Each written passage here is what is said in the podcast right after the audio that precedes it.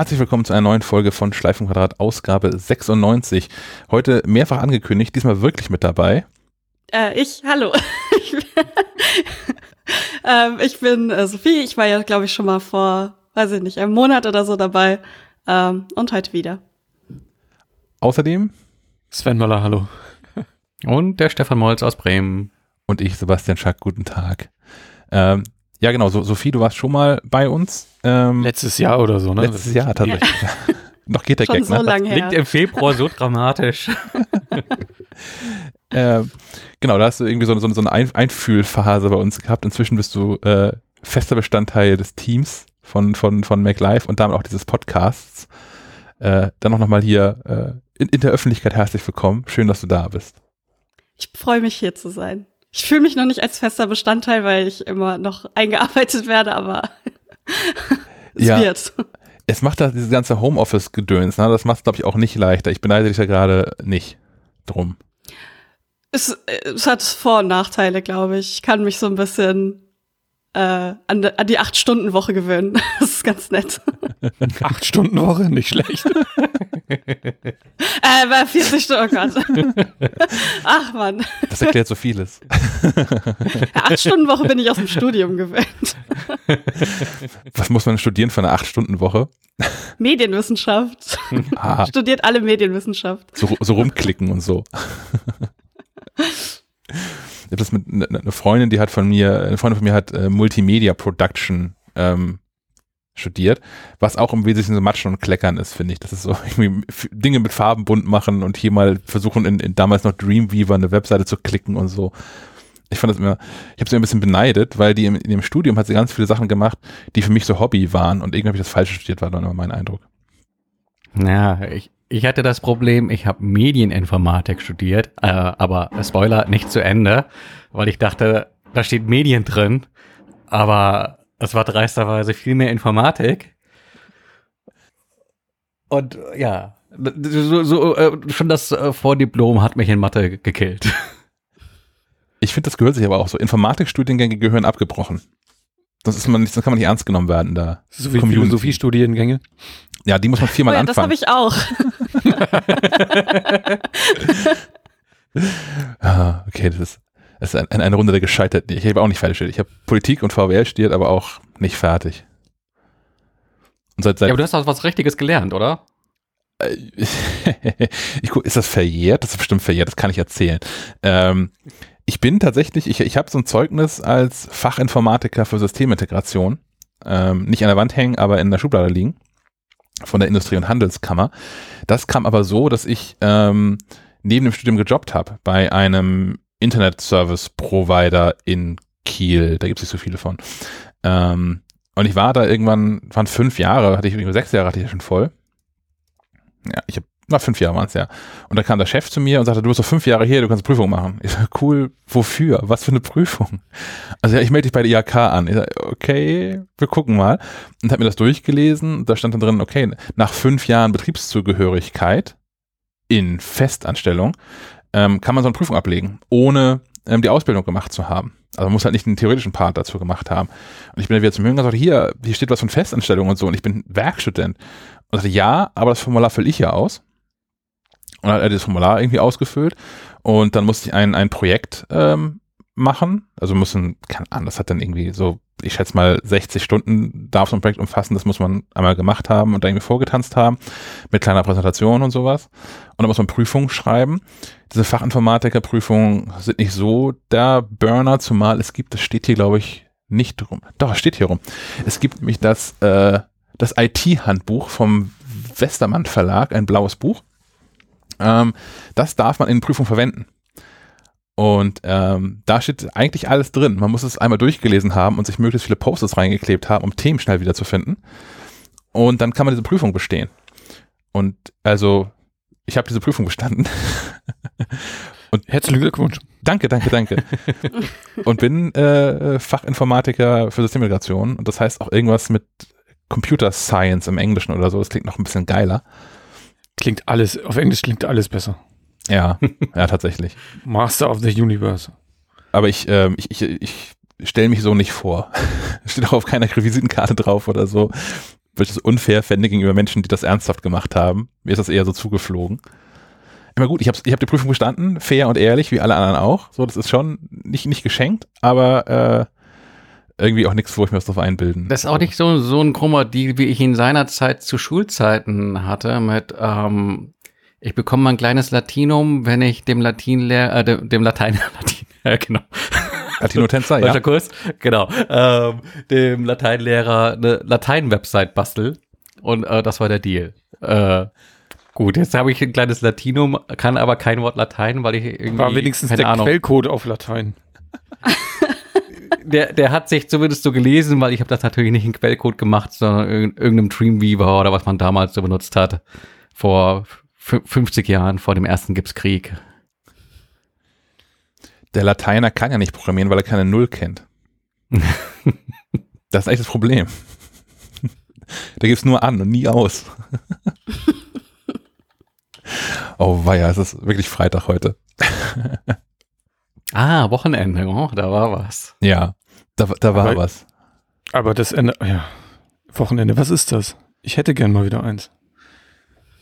Also aktuell sind bei mir alle Tage gleich. Alle. Es ist alles eine Masse und jetzt schneit das auch noch. Das ist so mein, mein Aufreger der Woche. Es schneit. Ach, wieso? Schnee ist doch toll. Ja, nein, ist es nicht. Schnee oh ist nein, nass, wieso? Schnee ist kalt. Schnee ist toll, ja, wenn man, wenn man vielleicht Urlaub hat, die Sonne scheint und man draußen rodeln kann. Das ist super. Aber sonst ist Schnee nicht geil. So, also einmal zum Gucken, einen Tag lang ist das immer ganz nett, aber irgendwann wird die Matsche auch so braun und trübe und nass und kalt und dann will man auch nicht mehr. Alles wird dreckig, genau, alles wird nass. Man hat nur noch so Da habe ich auch gute Nachrichten für alle, die hier in, in Norddeutschland wohnen. Äh, also zumindest für Bremen wurde für, für morgen irgendwas mit einem halben Meter Neuschnee oder sowas. Ja, das ist ja schon wieder abgesagt. Ist schon wieder abgesagt. Ja, ja, Ja, das das, das, ist viel weiter im Tagen. Süden. Ach Mist. da habe ich mich so gefreut. Ich war schon diverse Male Schlitten fahren in den letzten Tagen. Mir reicht das jetzt schon. Ich, ich bin ja Winterkind, ich finde das ganz geil, aber ich habe jetzt auch ein bisschen Respekt vor den aktuellen Wettermeldungen, weil das auch so hinterher schwankt. Denn eigentlich fahre ich nämlich äh, am Sonntag zu einem äh, Freund nach äh, bei Elmshorn, ähm, um Super Bowl zu gucken. Und äh, sind auch gerade in Verhandlungen, wie das wohl am besten zu handhaben ist, ob wir davon ausgehen, dass Sonntag wirklich die Schneekatastrophe noch einsetzt und ob ich lieber schon am Samstag anreisen sollte. Aber momentan sieht es ja so aus, wie Sven gerade gesagt hat, dass ich Sonntag entspannt runterrutschen kann. Anreisen, Rutschen Anreisen klingt aber auch dramatisch. K- Kiel, Elmshorn sind wie viel? 70 Kilometer oder sowas? Ja, da kann eine Menge schief gehen. Naja, also er wohnt nicht in Elmshorn, aber wohnt in einem, in einem, in einem kleinen, beschaulichen Dorf hinter, hinter Elmshorn. Und aus. In der Schneeketten mit. Ja, genau. Also, solange du nicht mit dem Zug fährst, ist auch alles safe. Zug ist ja sowieso, das ist ja mein, mein großes Kampfthema. Ja, ja, ich, ich auch, aber ich bin ja jetzt schon längere Zeit nicht mehr in so einen Zug gestiegen. Auch diese Strecke Bremen-Kiel, äh, die ich normalerweise ja recht regelmäßig äh, gefahren bin, äh, musste ich jetzt ein Jahr aussetzen und bin da gar nicht so schlimm traurig drum, weil das teilweise wirklich abenteuerlich war. Weil äh, ich weiß nicht, ob regelmäßige Hörer äh, das schon schon mal irgendwie mitbekommen haben, aber diese Strecke vor allem äh, von Kiel nach Hamburg und dann weiter nach Bremen. Dieser Abschnitt, ab, sobald man nach Kiel von von von Kiel raus will, äh, stürzen sich immer irgendwelche Leute vor dem Zug und man kommt da nicht mehr raus. Oh nein. Das ist nicht schön. Das ist echt häufig, ja, das stimmt. Also ich weiß nicht, ob es auf anderen Bahnsteigen noch häufiger oder, also, also ob Kiel da im, im Schnitt liegt. Aber ich, man liest häufig davon, ja. Ich glaube, die warten auch immer diesen einen, die, die warten diesen einen Zug ab. So, weil die wissen, der Helmholtz, der, der will wieder nach Hause. Dann ziehen sie alle los. oh Mann. Tatsächlich, die, Ach, die, ja. die Bahnstrecke Kiel-Hamburg ist äh, ein Erlebnis. Also ich schalte da auch regelmäßig dran und ich habe es auch von Menschen gehört, die die Strecke pendeln, dass diese, die, die Züge, die, die versanden gerne in Frist und haben da unplanmäßig längere Aufenthalte. Aber um die Brücke jetzt, denn von Norddeutschland. um die Brücke zu schlagen zu, zu, zu Apple-Themen, die wunderbare Bahn-App informiert da zumindest auch mal frühzeitig vor, wenn irgendwas nicht klappt. Das stimmt. Ich finde die auch sehr, sehr ähm, hilfreich bei meinen Zugreisen, die ich immer so mache. Da kann Moment, ich falsche Kategorie. achten. Noch sind wir beim Aufreger. Wir können noch nicht loben. Ah, okay, sorry. Ach so, wenn wir beim Aufregen sind. Äh, Ich habe ja einfach spaßeshalber mal reingeschrieben, ich könnte ja mal wieder über, über äh, dieses UPS lästern. Die liefern mit der Bahn. Ähm, man, man, man könnte es meinen, ja. Äh, ne, die machen sich immer den Spaß mit, äh, Herr Molz, bleiben Sie doch bitte zu Hause, wir haben da so ein Paket für Sie. Das kommt heute ganz bestimmt. Ähm, und dann sehe ich den UPS-Laster vorbeifahren und äh, der klingelt nicht. Und am nächsten Tag meistens irgendwie auch nicht.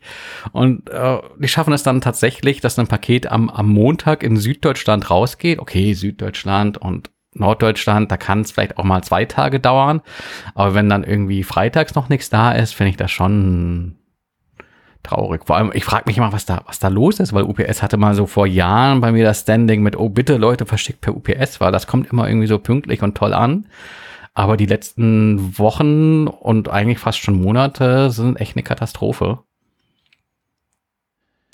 Ich habe ähm, gestern ein Paket bekommen ähm, mit dem Amazon-eigenen Lieferservice.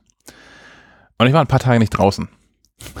In, äh, in, der, in, der, in, der freien, in der freien Wildbahn. Ich war im Büro ein, zwei Tage, aber da ist ja, äh, da ist vor allem Sven und sonst sind ja auch nicht viele Menschen. Ähm, naja, und ich, ich machte die Tür auf und die wirklich, die ist immer freundlich, ist eine, eine äh, Amazon Prime Fahrerin hier, reichte mir das Paket und sagte, hier, dein Rasierapparat und ist gegangen. Dr drin waren Handschuhe, aber ich fand das ziemlich cool. Das war ein Hinweis. Rasier dich endlich. Ja, ja, das habe hab ich auch so verstanden, aber das fand ich ein bisschen cool. Äh, ich, wir, wir, wo wir gerade bei, bei Versendern sind, wir haben gestern, nee, vorgestern was mit DHL verschickt nach Kassel. Es ist gestern angekommen. Ich habe keine Ahnung, wie die das machen. Aber das haben die wohl direkt ins Auto geworfen und sind da runtergefahren. Fand ich beeindruckend. Es war jetzt nichts Großes oder so. Einfach ein normales Paket. Aber DRL ist auch wirklich die vergangenen äh, Monate auch sehr, sehr zuverlässig hier gewesen und keinen Stress mit gehabt. Äh, das war mal anders. Und auch Hermes ist eigentlich, würde ich sagen, nicht mehr so der, der Quell äh, des ewigen Hasses. Äh, das sind zwar immer noch so ein bisschen stoffeligere Fahrer, aber die Sachen kommen halt dann doch irgendwie Monatsfrist an. Aber weiß man da was, wie sich ähm, da die Situation für die Mitarbeiter entwickelt hat bei Hermes? Also kann man auch aus der Sicht wieder mit Hermes was verschicken oder ist es nach wie vor so, dass man ich glaube, dass äh, überhaupt alle Lieferdienste nicht so prickelnde Arbeitsbedingungen haben. Also ich glaube, bei Hermes mag es vielleicht nochmal besonders schlecht sein, aber auch dieses Amazon äh, ist ja auch so mit Sub-Sub-Sub-Unternehmertum, soweit ich weiß. Da wird man auch nicht äh, reich mit werden. Und ich glaube, äh, bei, bei UPS und, und äh, DRL, bei DRL bist du ja auch schon lange kein Beamter mehr, wenn du da irgendwie Pakete durch die Gegend fährst, sondern bist wahrscheinlich auch bei äh, DRL Shanghais Tochter in Übersee angestellt. Ähm, wirst auch keinen Schnitt mitmachen. Hm. Vielleicht ist es dann auch gar nicht so verkehrt. Es war doch mal im, im Gespräch ähm, so um, um das Weihnachts-Newsloch äh, herum, äh, wenn ich mich recht entsinne, dass so eine pa Pauschale auf äh, Online-Shopping-Pakete erhoben werden soll. Wäre natürlich sinnvoll, wenn das irgendwie auch Gelder wären, die zweckgebunden wären, zu sagen, ja, nee, komm, das, das, das ist Geld, das müssen wir unbedingt in diese Innenstadt, äh, Innenstadtlagen stecken und äh, dem Einzelhandel vor Ort zugutekommen lassen, halte ich für ein bisschen äh, daneben. Ähm, aber zu sagen, ja, okay, da gibt's Leute, die verdienen vielleicht nicht so gut in diesem ganzen System, kann man da irgendwie A, was für die Umwelt tun und B, was für die Leute. Hm. Da können gerne mal Leute, die an den entsprechenden Positionen sind, drauf rumdenken. Ich glaube, das würde niemandem wehtun. Sophie, wie, wie liefern eigentlich größere schwedische Möbelhäuser aktuell so Pakete aus? Klappt das einigermaßen? Post in Einzelteilen. Man muss die Holzbretter noch einzeln zusammenkleben dann. Nee, also ähm, die machen das eigentlich immer per Spedition, glaube ich. Also die beauftragen, glaube ich, äh, unabhängige Spedition. So war es bei mir jetzt, als ich noch in meinem alten Wohnort gelebt habe äh, und auch jetzt hier. Hm. Und ja, die sind äh, kompakt, gut, sehr sperrig, wenn man Kleiderschränke oder so bestellt, aber äh, trotzdem gut verpackt auf jeden Fall. Ich habe hab jetzt noch keinen Schaden dran gehabt bisher. Hm. Das ist auch schon mal viel wert. Äh, ich ich habe ich hab einen Schaden entdeckt bei, bei Menschen, bei so Facebook-Menschen. ähm, wir, also zumindest Sven und ich, waren vorhin noch auf, auf Clubhouse unterwegs und haben ähm, da so, einen, so einen kleinen, das ist keine Pre-Show, es ist ein Podcast gewesen, aber wir haben mal über so ein paar Apple-Themen gesprochen. Ähm, falls ihr nicht dabei wart, äh, wir machen das bestimmt nochmal. Aber ähm, ich war die ganze Woche über abends immer mal auf Clubhouse unterwegs und war irgendwann in einem Raum, ähm, der hieß schon, der hieß so sinngemäß die große iOS 14.5, äh, 14.4 Depression. Ist ja, für mich hat sich alles verbessert. Da gucke ich mal rein, mal gucken, vielleicht ein Thema verpasst oder so. Und das war tatsächlich, das war einfach so eine Selbsthilfegruppe von so Facebook-Menschen, ähm, die jetzt irgendwie Schiss haben, dass ihnen ihr ganzes Businessmodell wegbröckelt, weil Apple jetzt äh, das mit dem Tracking ja langsam ernst meint und ähm, das für 14.5 ja endgültig angedroht hat.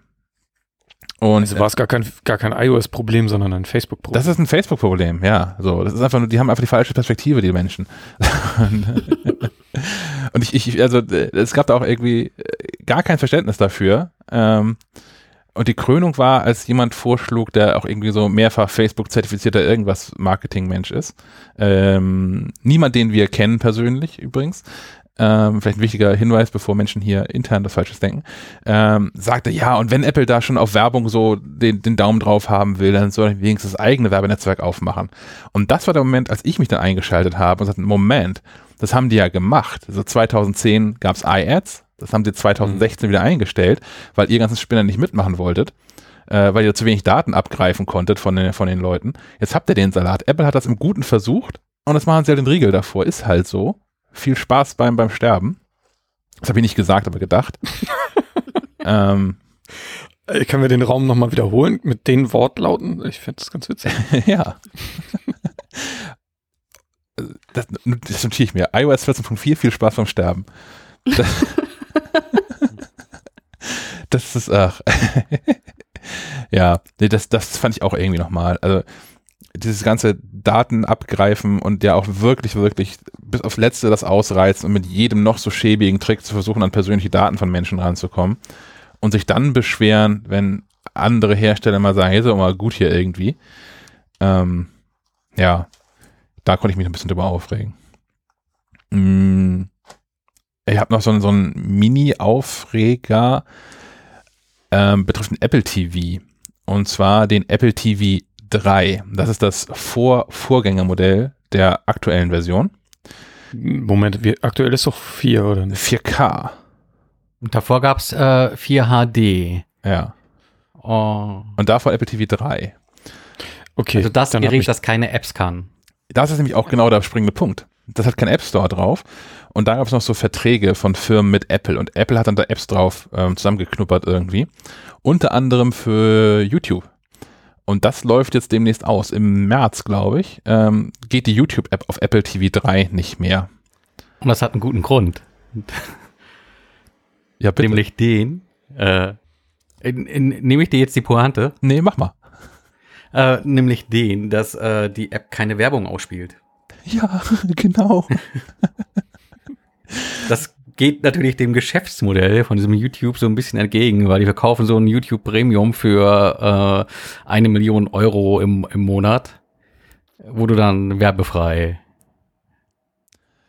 und ich finde es doppelt, und dreifach, doppelt und dreifach schade, weil ich glaube schon, dass diese Apple TVs für viele Menschen sicherlich auch so eine HomeKit-Basisstation sind, aber eigentlich YouTube-Maschinen für den Fernseher sind.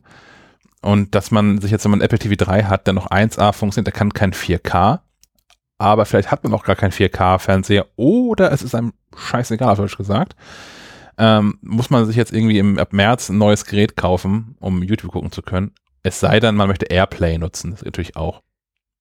Wäre natürlich jetzt mal super schlau von, von, von Apple, jetzt mal so ein neues Apple TV vorzustellen, wo vielleicht bei nicht wenigen so ein gewisser Kaufdruck da ist, weil, wie du schon sagtest, das äh, Ausspielen über Airplay äh, macht nur bedingt Spaß, weil äh, währenddessen ist im Zweifelsfall ähm, das iPhone auch blockiert. Äh, da gibt es ja auch so Späße. Du konntest normalerweise ähm, auch unter iOS äh, Bild-in-Bild Wiedergabe. Ja, aber nicht mit Ähm, YouTube.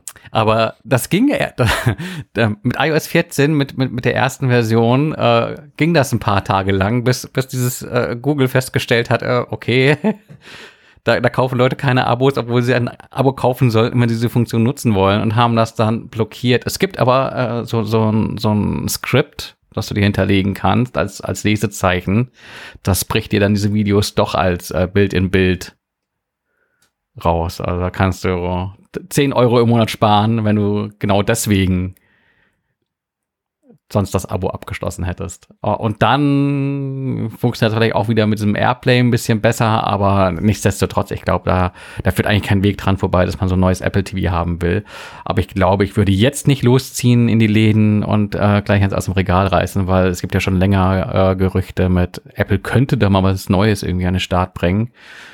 Ähm, gar nicht so sehr, weil es jetzt irgendwie einen 8K Apple TV bräuchte, äh, sondern weil der Prozessor da drin halt auch schon ein bisschen, bisschen älter ist und ähm, mit Blick gerade auf Apple Arcade ähm, man da vielleicht auf Ewigkeiten so ein uralt Ding als kleinsten gemeinsamen Nenner äh, durchfüttern will. Wäre natürlich auch ein, ein, äh, ein, ein Power-Move von Apple, wenn sie im selben Atemzug ähm, jetzt auch als erstmal ein Software-Update rausbringen würden, was so Content-Filter auf Apple TV erlaubt. Also wie auf dem iPhone ja auch. Äh, da gibt es ja auch die Möglichkeit, Werbeblocker äh, auf dem iPhone zu nutzen, in, für Safari und andere Browser. Und ähm, Content-Filter, sodass du jetzt irgendwie auf, auf der echten YouTube-App, die von YouTube selbst kommt, auf den neuen Apple TVs, ähm, einfach auch Werbung rausblocken kannst. Das wäre eine coole Reaktion, finde ich. Apropos ähm, Blocker, es gab äh, diese Woche via Reddit äh, die, die Meldung, dass, dass Apple wohl etwas zu gut gemeint hat beim, beim äh, Safari internen äh, Jugendschutzmechanismus. Wenn man den nämlich einschaltet, ähm, ist das System der Meinung, dass alle Websites, die das Wort Asia äh, beinhalten, ähm, nichts für, für Kinderhände wären ähm, was nicht nur entsprechende Pornos äh, dieser Geschmacksrichtung irgendwie ausschließt, sondern eben auch die komplette asiatische Küche. Äh, und da haben sich wohl Leute beschwert. Das kann ich nachvollziehen. Mhm. Schon. Sowohl aus dem einen als auch aus dem anderen Grund. Ja, ja, schon. Hm. Ah. Ja. Ich habe noch, äh, noch ein einziges Aufregerthema habe ich noch mitgebracht. Ähm, das habe ich gerade schon in diesem Clubhouse-Chat einmal äh, ventiliert. ähm, Online-ID, äh, Web-ID-Verfahren. Ähm, ich habe zuletzt mehrfach versucht, Konten irgendwo zu eröffnen. Also jetzt nicht nur Bankkonten, aber unter anderem ähm, für eine Kreditkarte, nämlich eine Amazon-Kreditkarte, weil äh, die Gerüchteküche besagt, dass die jetzt bald mal in Apple Pay funktionieren könnte. Und ähm, dann wollte ich mir angucken, wie dieses ganze Wall Street Bet Geschichte funktioniert. So hier GameStop, wir sprachen darüber und habe versucht, ein Konto bei Trade Republic zu eröffnen, so ein Aktienhandels-App Gedöns. Und dann brauchte ich nochmal so ein Web-ID-Verfahren für die neue App meiner Krankenkasse. Und mit allen dreien bin ich kolossal gescheitert. Also Krankenkasse, das ging. Da musste man halt 20 Minuten warten und hat das irgendwie funktioniert. Ähm, ganz anders war das bei den Kollegen äh, von, von Trade Republic. Die nutzen den Anbieter WebID Solutions aus Berlin. Und ähm, da klickt man auf, ja, ja, hier jetzt Identität bestätigen. Und dann geht auch schon mal die Kamera an und man sieht sich selbst. Und dann bekommt man einen Wartelistenplatz zugeteilt. In meinem Fall war das regelmäßig etwas über 2000. Ein Wartelistenplatz von über 2000 bedeutet aber auch äh, ungefähr 70 Minuten Wartezeit. Und nach 70 Minuten ist man dann auf Platz 0000 angekommen. Das heißt aber nicht, dass es losgeht. Sondern man wartet dann noch mal länger, obwohl man angeblich auf Po- Position 1 der Warteschleife damit ist. Ähm, Problem ist, nach offensichtlich ziemlich genau 90 Minuten gibt es so eine Timeout-Geschichte. Das heißt, wenn man 70 Minuten gewartet hat, um auf Platz 0 zu kommen, oder 1, ähm, und dann noch mal länger als 20 Minuten warten muss, sagt die App irgendwann, Alter, das dauert ganz schön lange, machen wir besser was anderes. Ich mach das hier mal aus. Und dann kann man es neu versuchen. Ähm, das hat mich nur drei Tage gekostet, also jetzt nicht durchgängig, aber mehrere Anläufe über drei Tage, wovon das iPhone hier einfach warm wird, weil die Kamera die ganze Zeit an ist und lustig die Gegend filmt, ähm, bis das geklappt hat. Ähm, der ganze Akt selbst dauert dann keine zwei Minuten, weil man natürlich, sondern man muss irgendwie ähm, äh, irgendwas in die Kamera sagen, man muss die Vor- und Rückseite vom Ausweis fotografieren und einmal so videomäßig ähm, das Ganze hin und her kippen, damit die Menschen diese, diese Hologramm-Dinger drauf sehen können. Und dann muss man noch irgendwie zwei, drei lustige Verrenkungen machen, irgendwie in die Kamera winken und sowas, damit die merken, dass das auch äh, ein Live-Video ist und sowas. Mm. Und so ein bisschen, das war schon nervig genug. Nicht weniger nervig, sondern anders nervig ist aber die Geschichte mit der LBB, Landesbank Berlin-Brandenburg, ähm, die nämlich diese Amazon-Kreditkarten rausgeben. Die nutzen den Anbieter Ident, ID Now Ident. Ähm, da ist der Effekt folgender, dass die von vornherein sagen, boah, wir haben ja echt viel zu tun gerade. Wir machen das mit den Warteschlangen nicht, aber du kannst es irgendwann später versuchen oder du klickst hier, dann schicken wir dir eine SMS, wenn wir soweit sind. Und ich, das ist cool und bin von ausgegangen wie eine halbe Stunde oder eine Stunde vielleicht. Ähm, nee, ich habe das Mittwoch Nachmittag angestoßen und bislang habe ich keine SMS bekommen.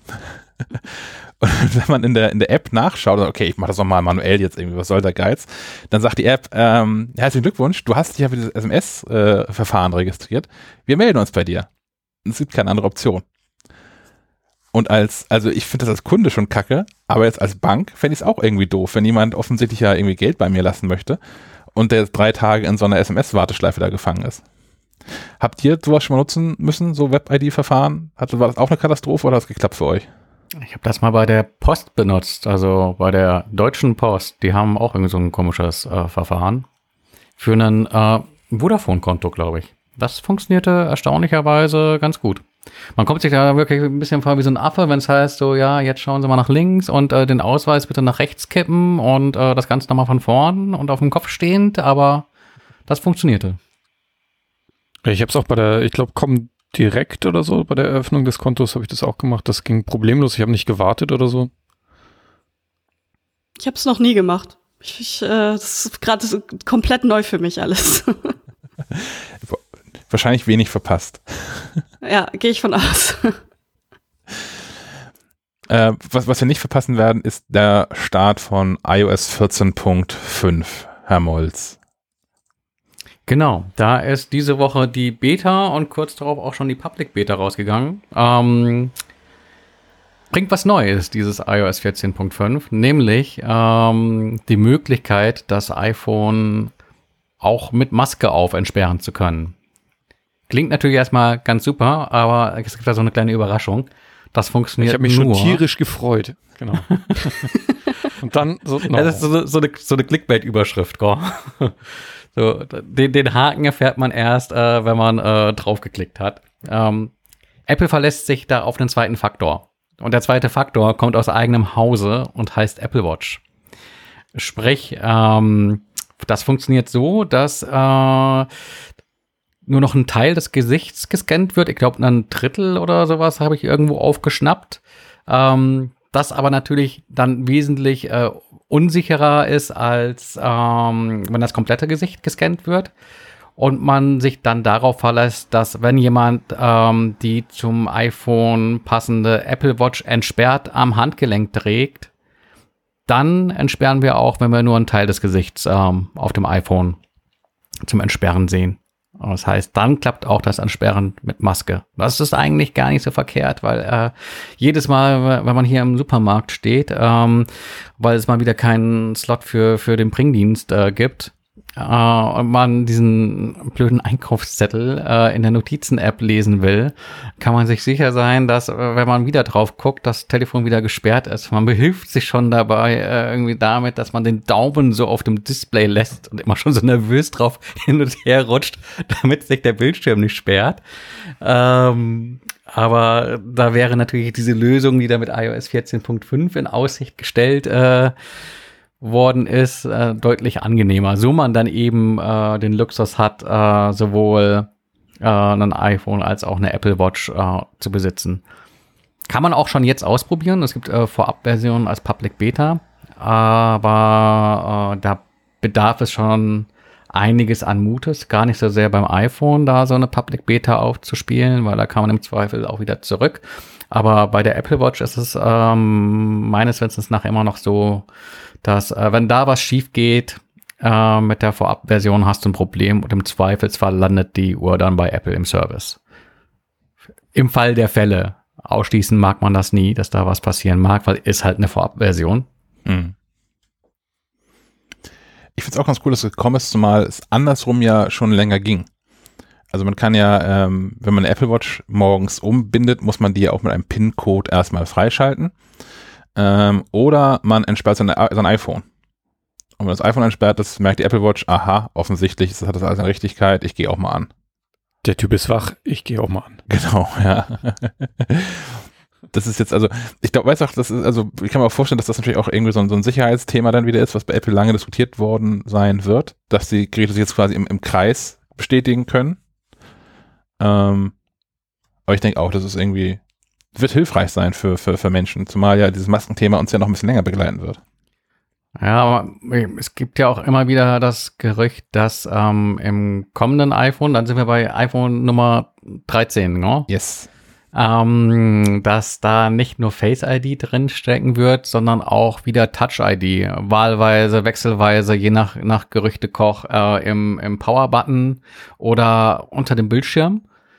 Und dass dann quasi ähm, beide Faktoren herangezogen werden können, auch alterierend, ähm, um frei zu schalten. Und das natürlich auch in so einer Pandemie ganz praktisch wäre, wenn man den Fingerabdruck nimmt, statt ähm, das Gesicht mit Maske. Ähm, aber man kommt dem Ganzen mit diesem Mechanismus in iOS 14.5 zumindest für ein St Stück weit der Nutzerschaft ja schon gut entgegen.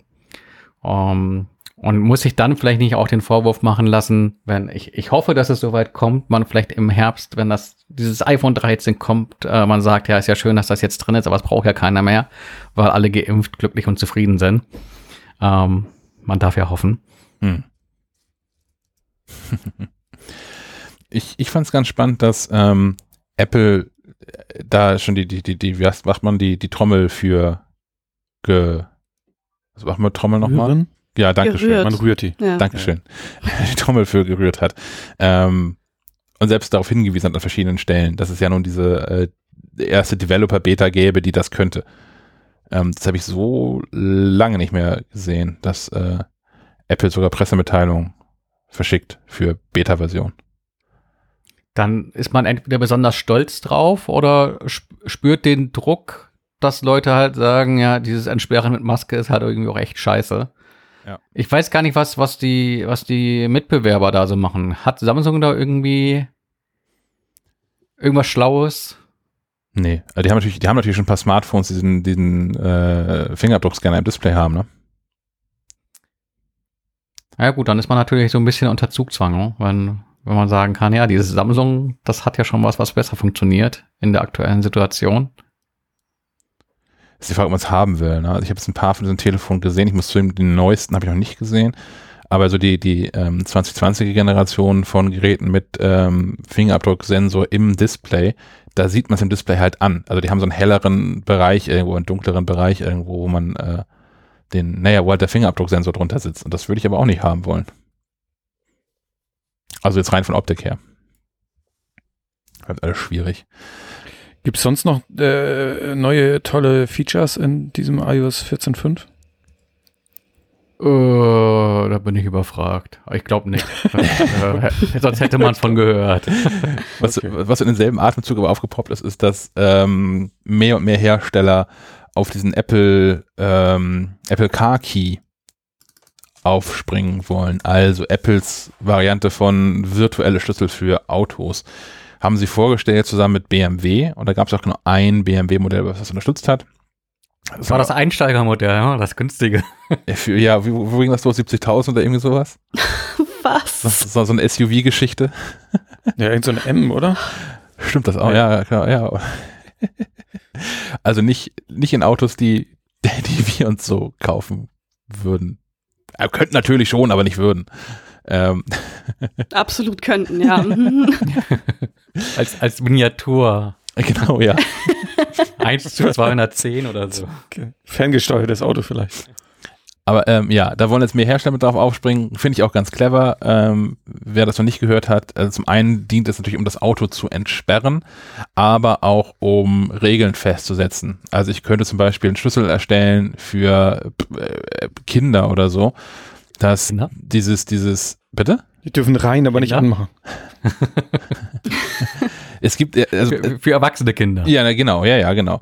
Äh, für erwachsene Kinder, ähm, dass die nur zu bestimmten Zeiten den Schlüssel nutzen können oder dass das Auto dann nur eine bestimmte Maximalgeschwindigkeit erreichen kann und sowas alles.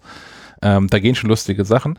Oh, Und mit der Maximalgeschwindigkeit, das, das stimmt tatsächlich, weil ich meine, das ist ja tatsächlich äh, letztlich auch ein, ein, ein, ein Sicherheitsthema. Ja. Wenn du in einer Notsituation bist und aus irgendwelchen Gründen auf 270 beschleunigen musst, was?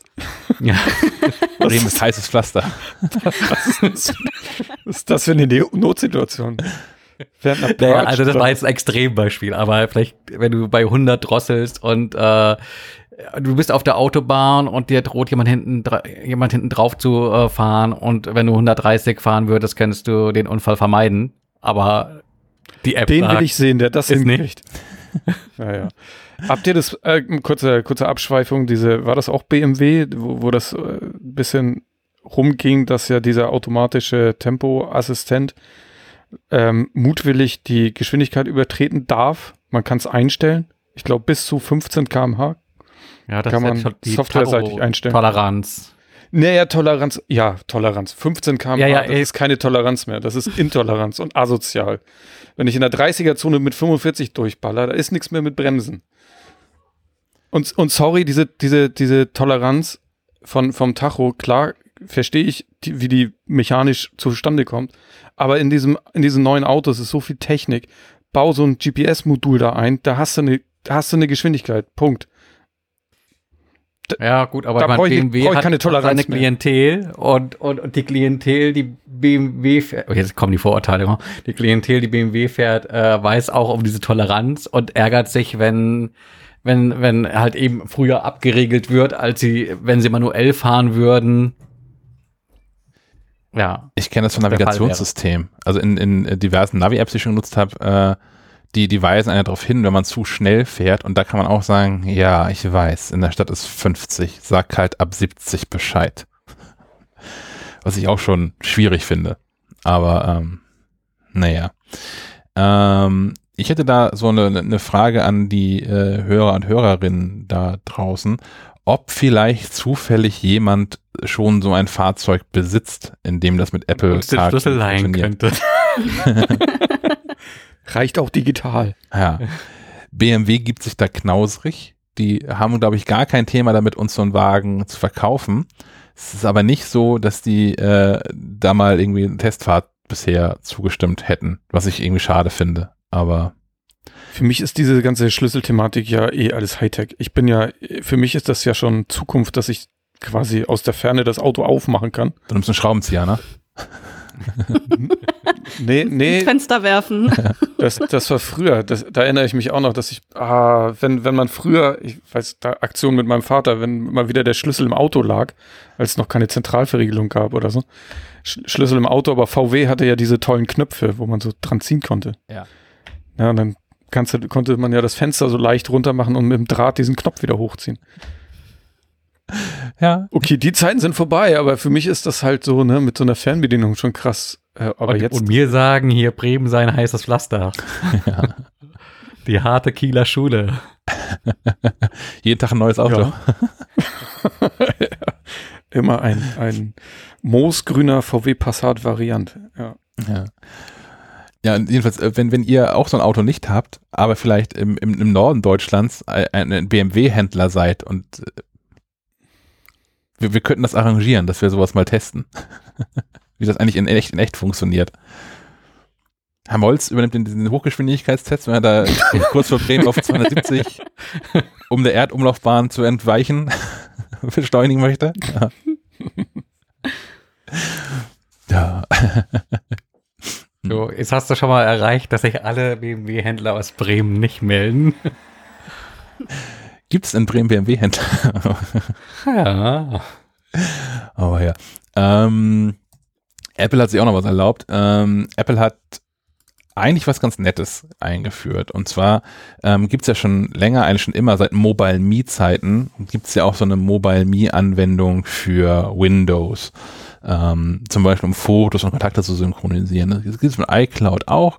Und es gibt eine Erweiterung dafür ähm, für, für den Chrome-Browser, Google Chrome auf Windows, so dass der auch auf iCloud-Passwörter zugreifen kann.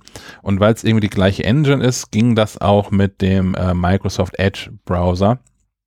Ähm, ging, ist schon richtiger Tempus, hat Apple wieder zurückgezogen, weil das doch nicht so sauber funktioniert hat. Aber das kommt demnächst wieder und das finde ich, finde ich, finde ich wirklich ganz cool. Und ich habe mir überlegt, ich hätte das gerne auch auf dem Mac. Also, ne, das, äh, wenn ich mit, mit Safari unterwegs bin und irgendwo ein Login-Fenster äh, aufpoppt, dann sagt ja äh, mein, mein Mac in der Regel, ach guck mal, das kenne ich schon, mach mal hier Touch-ID oder Passworteingabe und dann trage ich die, die Login-Daten für dich ein, alles wird gut. In Safari, aber in Chrome nicht. In Chrome muss ich die Passwort nochmal gesondert gespeichert haben. Das mache ich in der Regel nicht, weil ich, es ist halt irgendwie Google und die kriegen meine Passwörter nicht, zumindest nicht offiziell, dass ich sage, ja, ja, speichert das so alles gerne. Ähm, das finde ich cool, wenn auch der, der Google Chrome Browser unter, unter macOS darauf zugreifen könnte. Nutzt ihr mehrere Browser? Ja. ja. Warum? Alle, es gibt. also bei mir ist es jetzt äh, bedingt dadurch, dass ich angefangen habe, bei euch zu arbeiten. Ich habe vorher immer nur Mozilla benutzt. Ähm, und jetzt benutze ich Chrome. Und äh, habe hab mir, hab mir das so überlegt, dass ich jetzt Chrome immer für die Arbeit benutze und Mozilla weiterhin privat. Und dann habe ich das so ein bisschen getrennt, dass sich äh, meine offenen Tabs nicht in, äh, in, in die Unendlichkeit steigern, äh, sondern sich zumindest aufteilen. Ja, bei mir ähnlich. Ich nutze auch Chrome durch, durch, dadurch, dass wir die G Suite, nee, Workspace, wie auch immer man das jetzt nennt, nennt nutzen, nutze ich auch Chrome. Ansonsten für alles andere nutze ich Safari einfach wegen der tiefen Integration ins System. Ähm, ich hätte noch gerne ein bisschen mehr, aber darüber haben wir schon mal gesprochen, ne, mehr Auswahlmöglichkeiten. Man kann ja nur den Standardbrowser setzen, aber ich kann jetzt zum Beispiel in einer anderen App, nehmen wir mal Slack, nicht sagen, was für ihn der Standardbrowser sein soll. Das hätte ich gerne noch. Ich hätte gerne Safari als mein Standardbrowser, aber für alles, was ich aus Slack öffne, möchte ich gerne Chrome haben. Das wäre noch oh ja. eine eine gute Funktion, die ich mir noch wünsche. Ansonsten bin ich ja, hat man vielleicht mitgekriegt, ein Freund von Apps. Ich hätte gerne für alles irgendwie Apps und mit dem Aufkommen dieser ganzen äh, Dienste, die nur im, im Browser funktionieren, muss ich mich irgendwie sortieren und da findet sich halt äh, verschiedene Browser. Ich habe unter anderem auch noch ein Brave laufen, auf dem ich andere Dinge rum, wiederum tue, einfach weil ich da besser mit durchwechseln kann. Ich kann zwischen Programmen leichter wechseln als zwischen Tabs und es passiert mir sehr häufig, dass ich einfach mal einen Tab schließe und plötzlich habe ich drei Tage nicht in mein Mailfach geguckt. Sorry. Na, ich benutze auch noch Safari ähm, parallel zu Chrome, ähm, da da diese Entwicklertools drin stecken und es da eine Möglichkeit gibt, relativ easy an Seitenressourcen ranzukommen. Sprich, wenn ich mal irgendwo ein äh, Bild brauche, ähm, an das ich so nicht rankomme, ähm, mit Rechtsklick und Bildspeichern unter, dann kann ich mir sicher sein, wenn ich diese Entwicklertools nutze, das ist so ein verstecktes Menü in, in Safari, ähm, dann kann ich über eine besondere Ansicht sagen, hier, zeig mir mal, welche Bilder hier eingebunden sind und mir das dann auf den Weg mopsen. Das ja, also viel nutzen wir, nutzen wir das natürlich für so App, App-Geschichten, ne? App-Screenshot oder Icons vor allen Dingen. Die kann man dann ja schön aus dem, aus dem Store nehmen. Und dieses, dieses Entwicklermenü macht man, glaube ich, einfach in den äh, Einstellungen von Safari an. Ne? Das ist nur ein Klick und dann. Okay, aber es ist ja schon versteckt genug, als dass man wissen muss, äh, wo man drückt, dass man Ich wollte es den Hörerinnen nur gerne mitteilen. da müssen die nicht so lange suchen. Ich, ich fahre auch zwei Gleise. Ich habe für alles, was Spaß macht, habe ich Safari.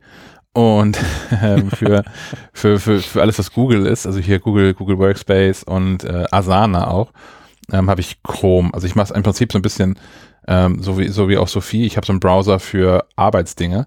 Und eigentlich hätte ich da gerne ähm, Firefox als den, den Browser der Wahl, äh, weil der auch mit Google Docs und so ähnlich gut funktioniert wie, wie Chrome selbst. Mit Safari, das zickt manchmal so ein bisschen rum. Deswegen, hm, ähm, ich scheitere regelmäßig mit dem Firefox-Browser an Google Meet. Google Meet ist das Videokonferenztool von Google, über das wir hier auch gerade ähm, verbunden sind. Und ähm, das liegt einzig und allein daran, dass ich ja, ich habe so ein Headset auf, mit dem ich jetzt auch gerade äh, diesen Podcast hier spreche. Und das Ding hängt, habe ich letzte Episode erzählt, an einem Mischpult, einem Yamaha AG06. Das wiederum hängt an meinem Mac. Und ähm, so wie ich mit dem Firefox-Browser in Google Meet teilnehme, kann ich das nicht auswählen. Der Firefox-Browser lässt nur zu, dass ich das interne Mikrofon meines Macs nutze und die internen Lautsprecher. Ähm, und das ist dann, nee, das ist irgendwie Murks, das, das will ich nicht. Sonst würde ich Firefox nutzen, weil ich das irgendwie deutlich sympathischer finde als Google Chrome.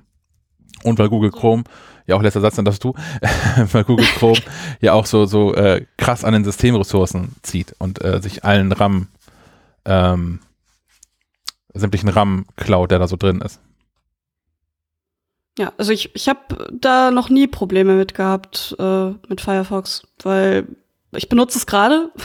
Hm. ähm, und äh, ich, ich weiß noch, ich muss es halt einmal irgendwie einrichten. Das fragt dann, ähm, ob es eben auf Kamera und Mikrofon zugreifen kann und danach funktioniert das. Also, aber ich habe jetzt auch kein Mischpult, das muss ich auch dazu sagen. Vielleicht ist das äh, das Problem. Aber es ist auch egal, was ich anschließe. Also ich benutze entweder mein Headset äh, für so Arbeitssachen oder äh, im Mikrofon, wie jetzt gerade. Also ein richtiges Standmikrofon und äh, ja, es funktioniert. Wir müssen das nochmal relativieren mit diesem Mischpult, bevor Sophie denkt, du hast da jetzt so ein Möbel bei dir stehen. Halt das mal über die Kamera. Das kann ich nicht in die Kamera halten. Das ist. Ah, Kannst du mir ungefähr vorstellen, wie es aussieht. Dran ich, ich kenne die ja, Dinger schon. Ja. Sonst einfach auch, auch Menschen, Menschen da draußen, Yamaha AG06, das ist wirklich, das ist so groß wie, von, von der Stellfläche her so groß wie zwei, drei iPhones. Das ist die wie richtige. Wie viele Tafeln Schokolade sind das?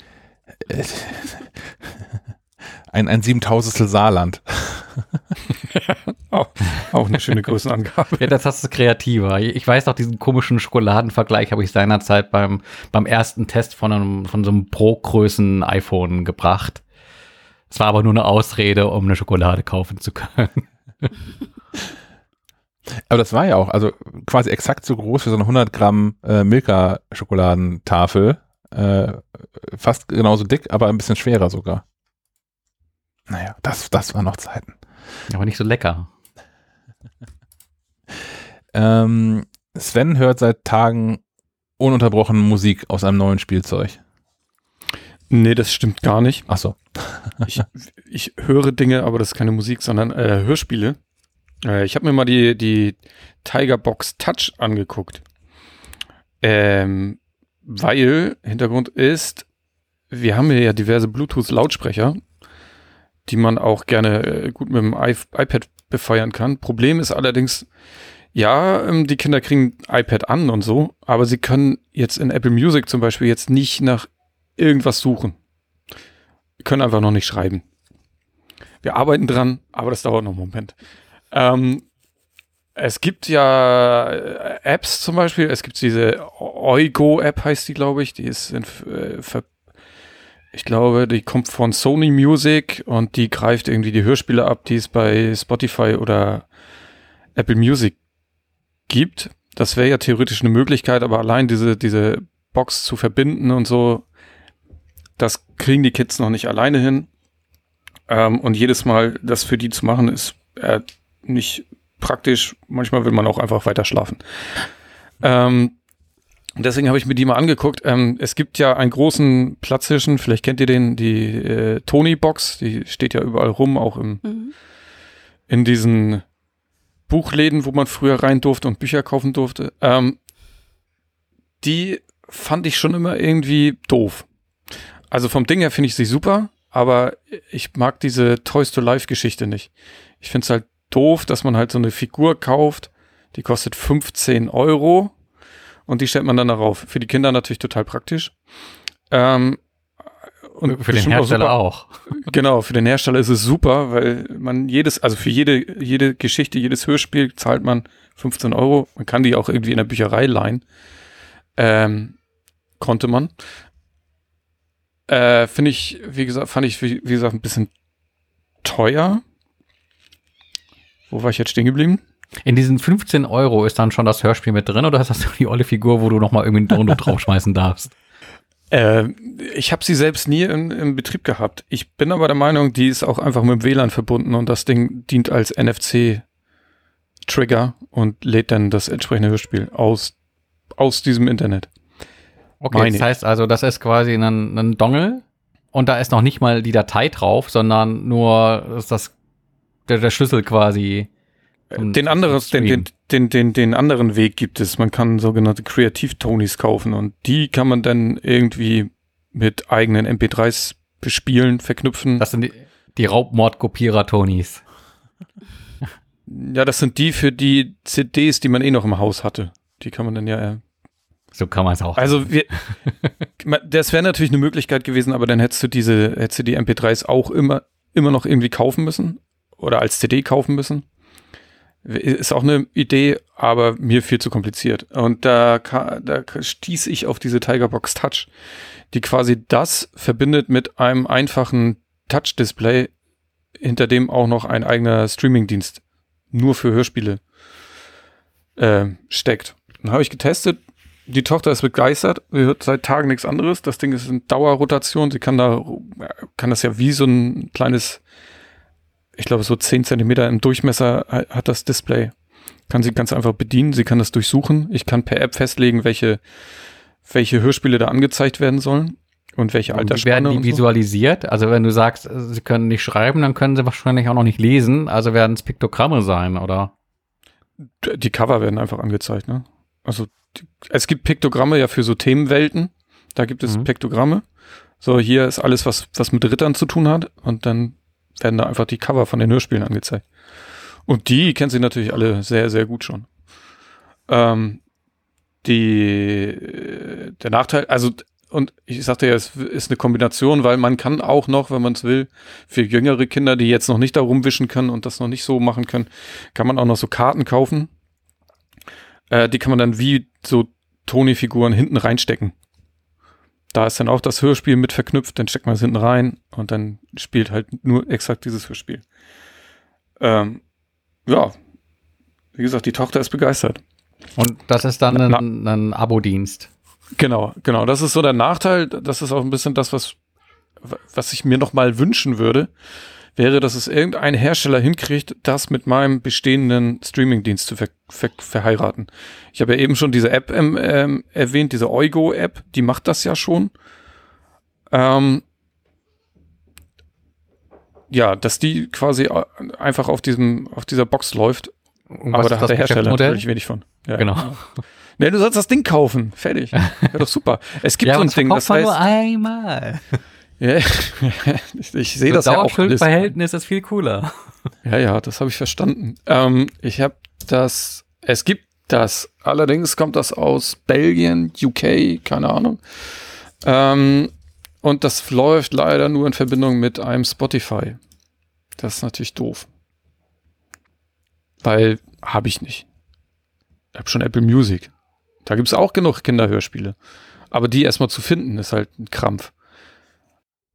Aber ich meine, selbst. Aber, aber. Sorry. Also es gibt noch eine App, die heißt Spooks mit S-P-O-O-K-S. Die ähm, grabt sich quasi auch alle Hörspiele aus, aus diesen Streaming-Diensten und stellt sie dir anders dar, sodass du die besser durchsuchen kannst. Weil in Apple Music selbst nach Hörspielen zu suchen oder Hör Hörbüchern ist halt unmöglich. Ist halt Quatsch. Haben wir ja schon oft genug drüber geredet. Jetzt, was, was wolltest du wissen? Aber ich wollte nur drauf äh, nochmal hinaus mit, selbst wenn es ein Abo-Dienst ist, ähm, was kostet's? Ein Zehner im Monat wahrscheinlich, oder? Hm, Ja, du kannst, wenn du einen Monat kaufst, zahlst du 10 Euro. Wenn du das ganze Jahr, also für zwölf Monate kaufst, zahlst du 75 Euro. Im Angebot zahlst du auch mal weniger. Ähm, da bist du, genau, das ist dann auch mein Argument, dann bist du halt so bei einem Hörspiel pro Monat. Was wir wahrscheinlich eh kaufen würden, wenn wir jetzt keinen Streamingdienst hätten. Ja, zu meiner Zeit gab es auch noch so Tauschringe, so, so analog. Man hat sich die mal irgendwie immer gegenseitig ausgeliehen und kopiert und äh, Per Kassette dann aber, ne? Mit, mit Doppel, oh, ja, ja, ja, mit Do Doppelkassettendeck. Ah, hast du eins, das aufnimmt? mit, mit doppelter Geschwindigkeit. Ja. die, die Qualität fand super. Ähm, Yoki heißt das andere Ding, ich habe es gerade mal gesucht, das mit äh, Spotify und Deezer funktionieren soll. Da ist die zweite Version gerade in ähm, quasi im Vorverkauf. Die verbindet das so, also da gibt's auch Figuren, die du dann quasi mit einem Hörbuch aus dem Abo-Dienst verknüpfst und dann kann das Kind das einfach, diese Figur dann darauf stellen. Ja. Ähm, alles in allem finde ich die Box äh, finde ich okay, finde ich gut. Die, wie gesagt, die Kids sind begeistert. Probleme habe ich mit dem äh, mit dem System, was da drauf läuft. Man sieht halt an allen Ecken und Kanten, dass es irgend so ein Android ist, so ein abgespecktes und das zickt rum. Manchmal funktioniert es nicht. Manchmal hast du endlose äh, Wartezeiten zwischen zwei Titeln. Man sieht es auch ein bisschen an der App, die äh, ja, man sieht halt den den Android Hintergrund. Und das da ist sind wir als als äh, iOS-Nutzer doch ein bisschen verwöhnt, was das Kinder sind, sind leidensfähiger. Ja, ja. genau. Ja, aber das ist ja auch so. Mit der, die, die Ungeduld habe ich mal das Gefühl, die, die steigt mit dem, mit dem Alter. Deswegen, ja, deswegen steigen man wir auch im Dinge, Aufreger in, in den Podcast ein, weil wir alle am Schimpfen sind, dass Dinge nicht schnell genug gehen. ja, gerade bei so Systemen denkt man einfach, das muss doch einfach funktionieren. Die Da Zeit wird ja auch nicht knapper. Ja, ja, das, Nach hinten das raus. dazu.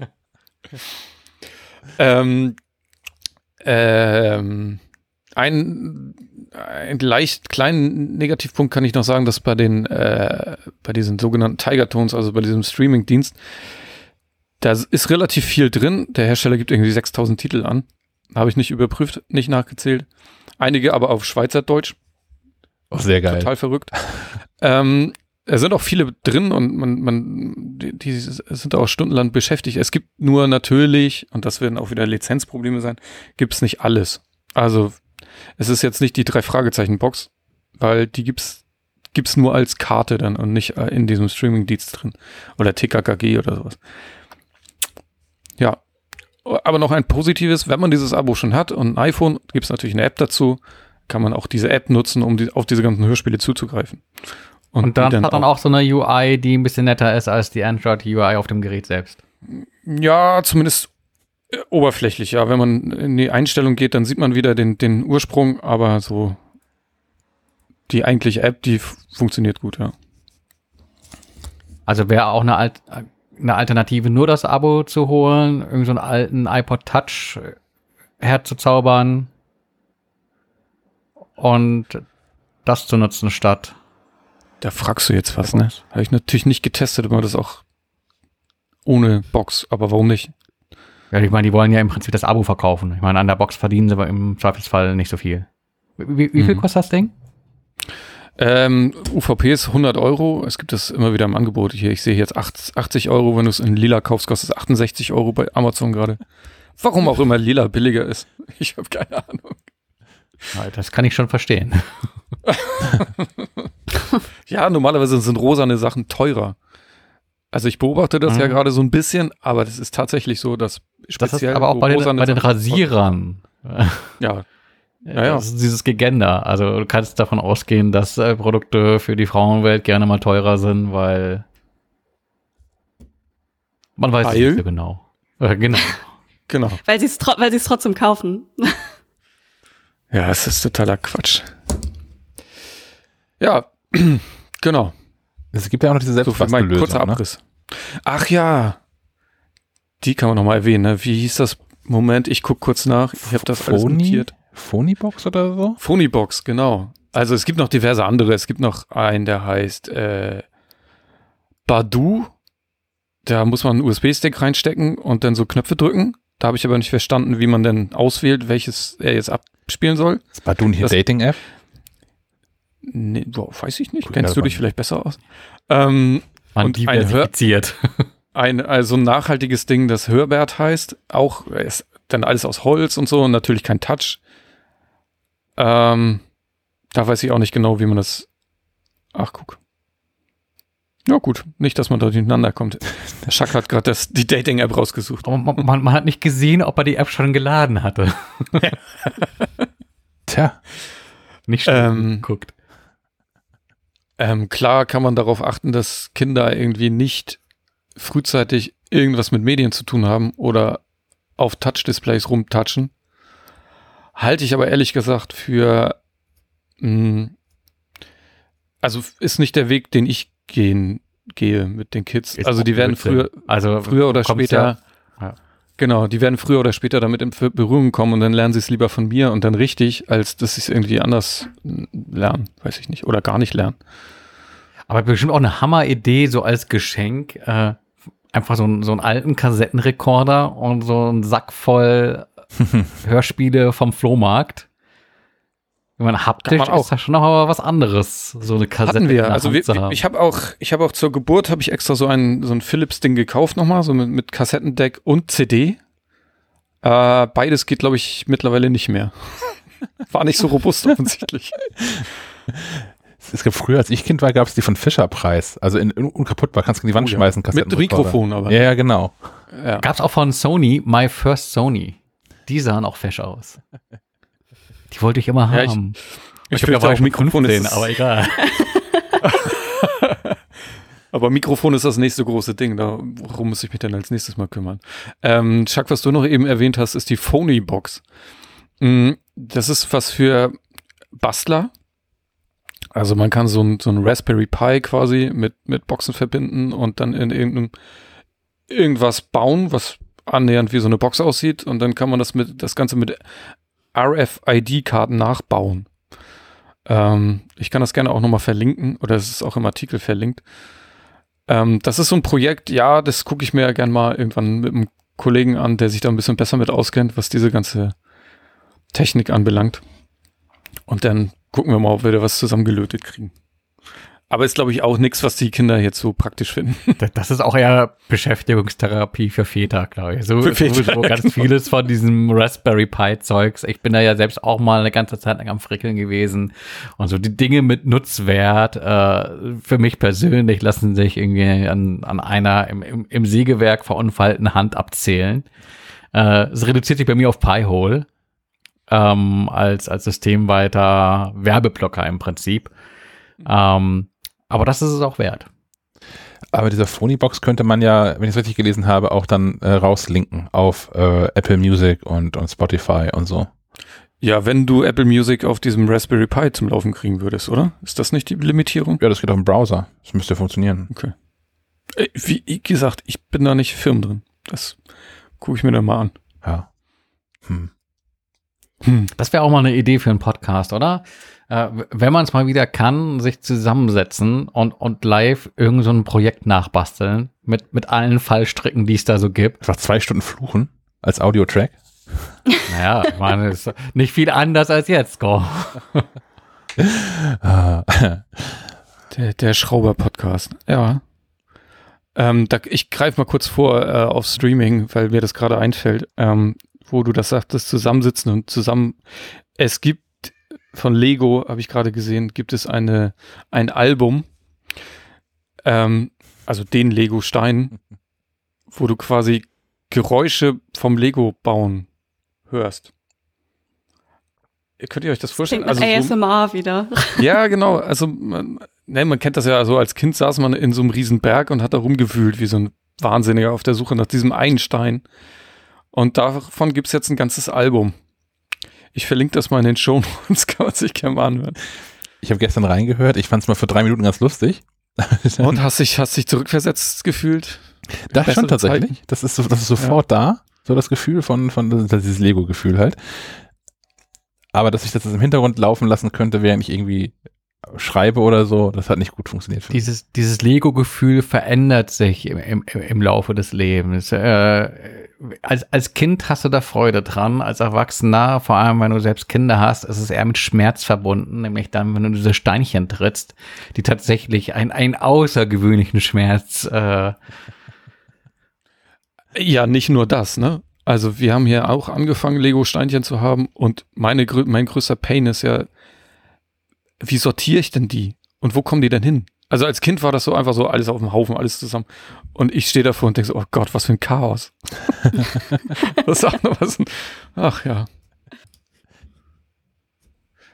Ich habe das, was bei Lego bei mir noch hängen geblieben ist, das habe ich nur aus den Augenwinkeln gesehen, aber äh, dass es da einen YouTuber gibt, der da irgendwie groß im Thema ist. Ich glaube, Held der Steine oder so. Held der Steine, ja. Mhm. Der äh, groß im Clinch ist mit diesem Lego, die ihm nämlich verbieten wollen, über dieses Lego zu berichten, was natürlich dem Konzept des ganzen äh, Held der Steine irgendwie entgegenspricht. Ich glaube, der hat auch einen Laden. Ich bin mir nicht ganz sicher.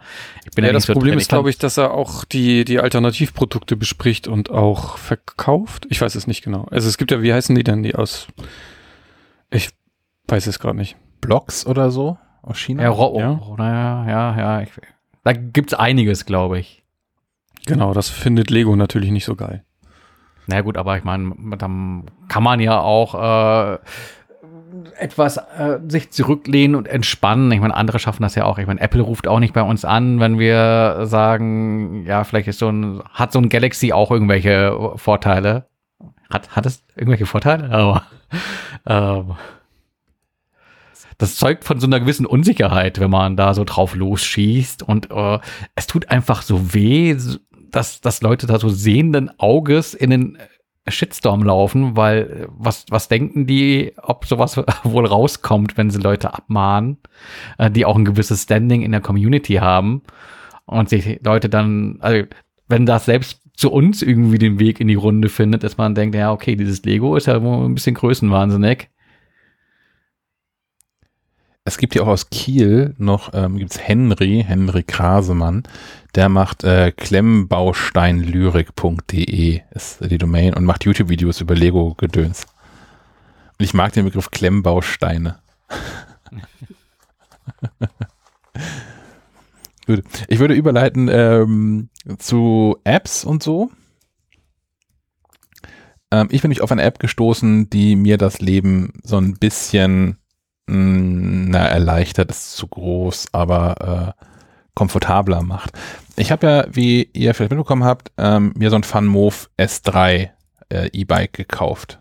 Ich habe es im, im, im Sommer äh, bestellt und bezahlt und auch pünktlich Anfang November bekommen. Äh, und bin einfach, das ist, ich, ich weiß, aber ich bin, ich bin Schönwetter-Radfahrer. So, das heißt, momentan sitze ich nicht so häufig auf diesem Fahrrad drauf. Mm, da gibt es eine App zu von FunMove, in der man diverse Sachen einstellen kann. Angefangen von wie die Klingel klingen soll und wie die Gangschaltung sich verhalten soll und solche Dinge. Und ähm, es gibt jemanden aus dem äh, aus der aus der FunMove Facebook Gruppe, der ich irgendwie angehöre, weil das so das ist, wo man sich austauscht über so zu diesem E-Bike halt. Der hat eine eigene App gebastelt, die heißt Mofa, M-O-O-F-E-R.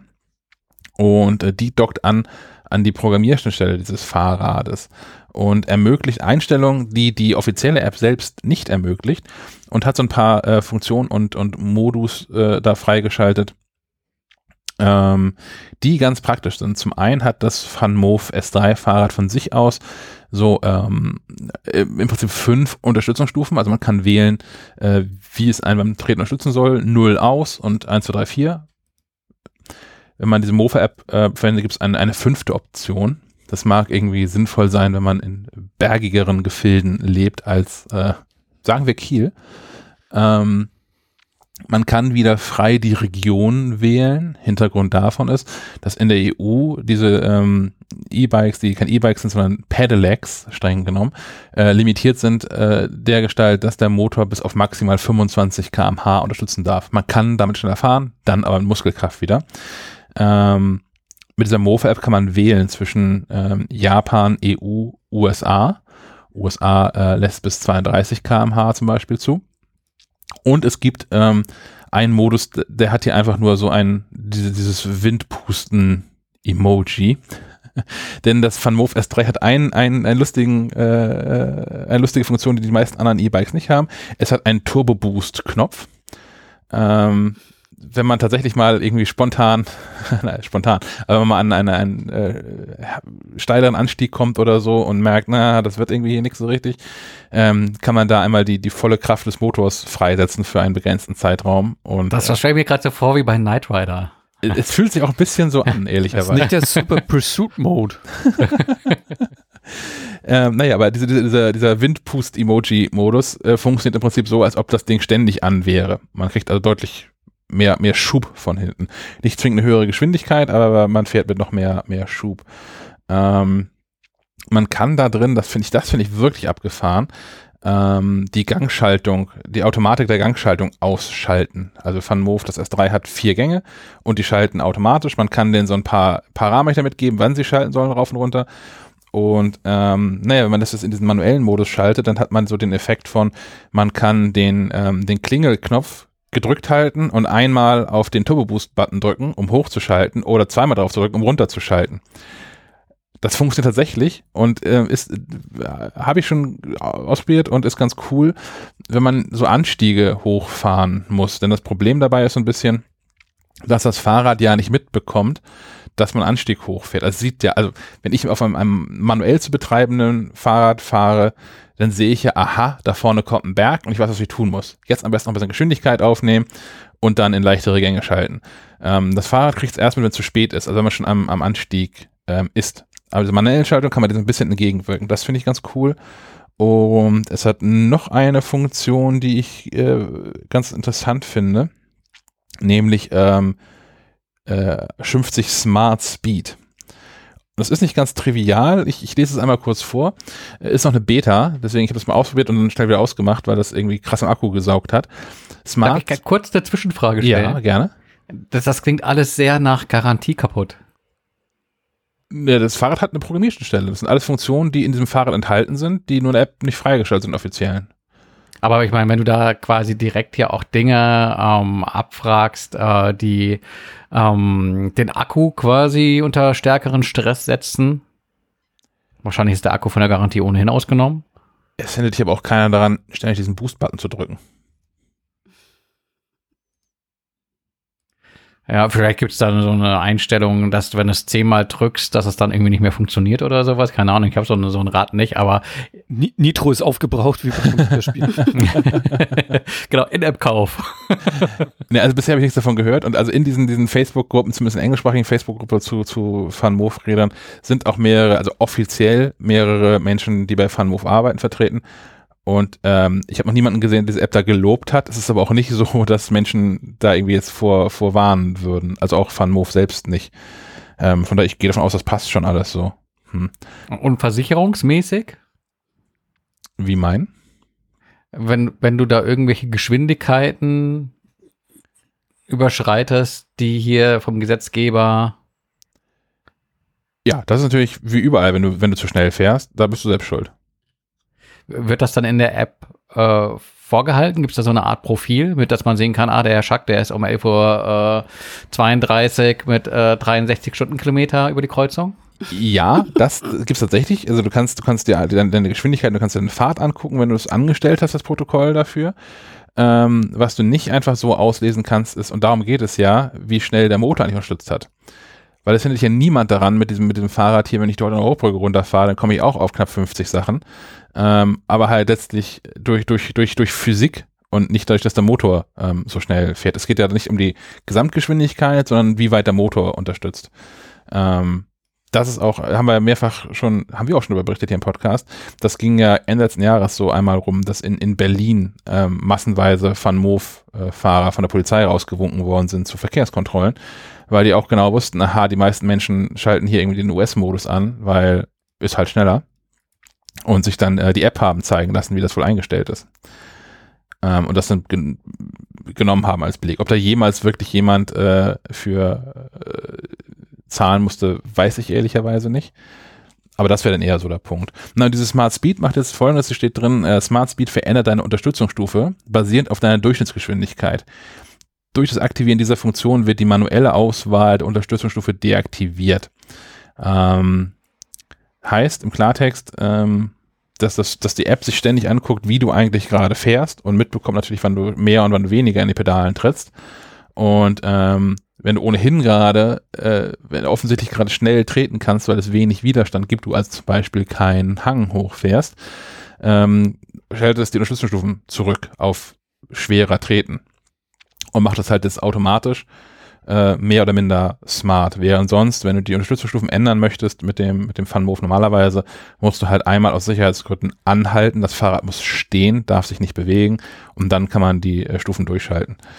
Da fällt mir, das finde ich ja ganz spannend. Mhm. Ähm, da habe ich noch gar nicht drüber nachgedacht. Aber das wäre ja was auch für alle anderen Smart äh, E-Bikes, die man auch gerne mal dann als Trainingsgerät nutzen könnte. In der Tat, ja. Wo man dann quasi so eine, keine Ahnung, ich will so und so viel Kalorien verbrauchen. Und jetzt hilf mir mal. Wie so ein, wie so ein Heimtrainer, der, der, den du ja auch schwerer stellen kannst. Ja, also bei dem, bei dem Van schwer als aus geht halt nicht, ne? Also, Ja, aber das reicht ja, mh, denke ich. Es ist ja auf jeden Fall anstrengend dann. das ist ätzend genug, ja. ich hatte das ja mal, Und es gibt ja durchaus Landstriche, die ein bisschen bergiger sind als hier jetzt. Also hier ist es ja schwierig, mal einen Berg zu finden, an dem man auch gefordert ist. Aber klar, wenn du es irgendwo im machst, wo du auch mal diverse Anstiege hast, dann ist das schon, glaube ich, ein Unterschied, der, wie, wie toll das, äh, das Fahrrad jetzt unterstützt.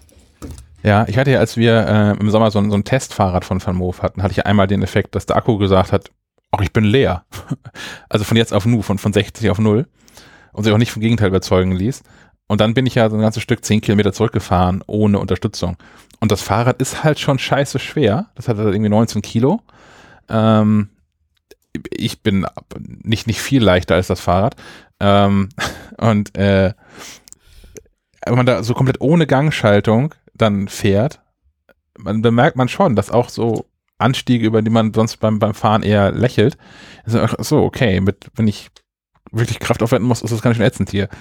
Und ich glaube, ich habe lange nicht mehr, wahrscheinlich noch nie auf 10 Kilometer Strecke so viel Kalorien verbrannt wie mit diesem Van Moof mit keiner Unterstützung mehr. Ja, so viel, so viel zu, zu meiner App. Also ich, Stefan hat schon recht, so, das ist auch, vieles davon ist halt Beta. Mm, Es ist ein Hinweis darauf, dass es diese App gibt und dass Dinge, die in dieser App versprochen werden, funktionieren. Empfehlen möchte ich sie nicht.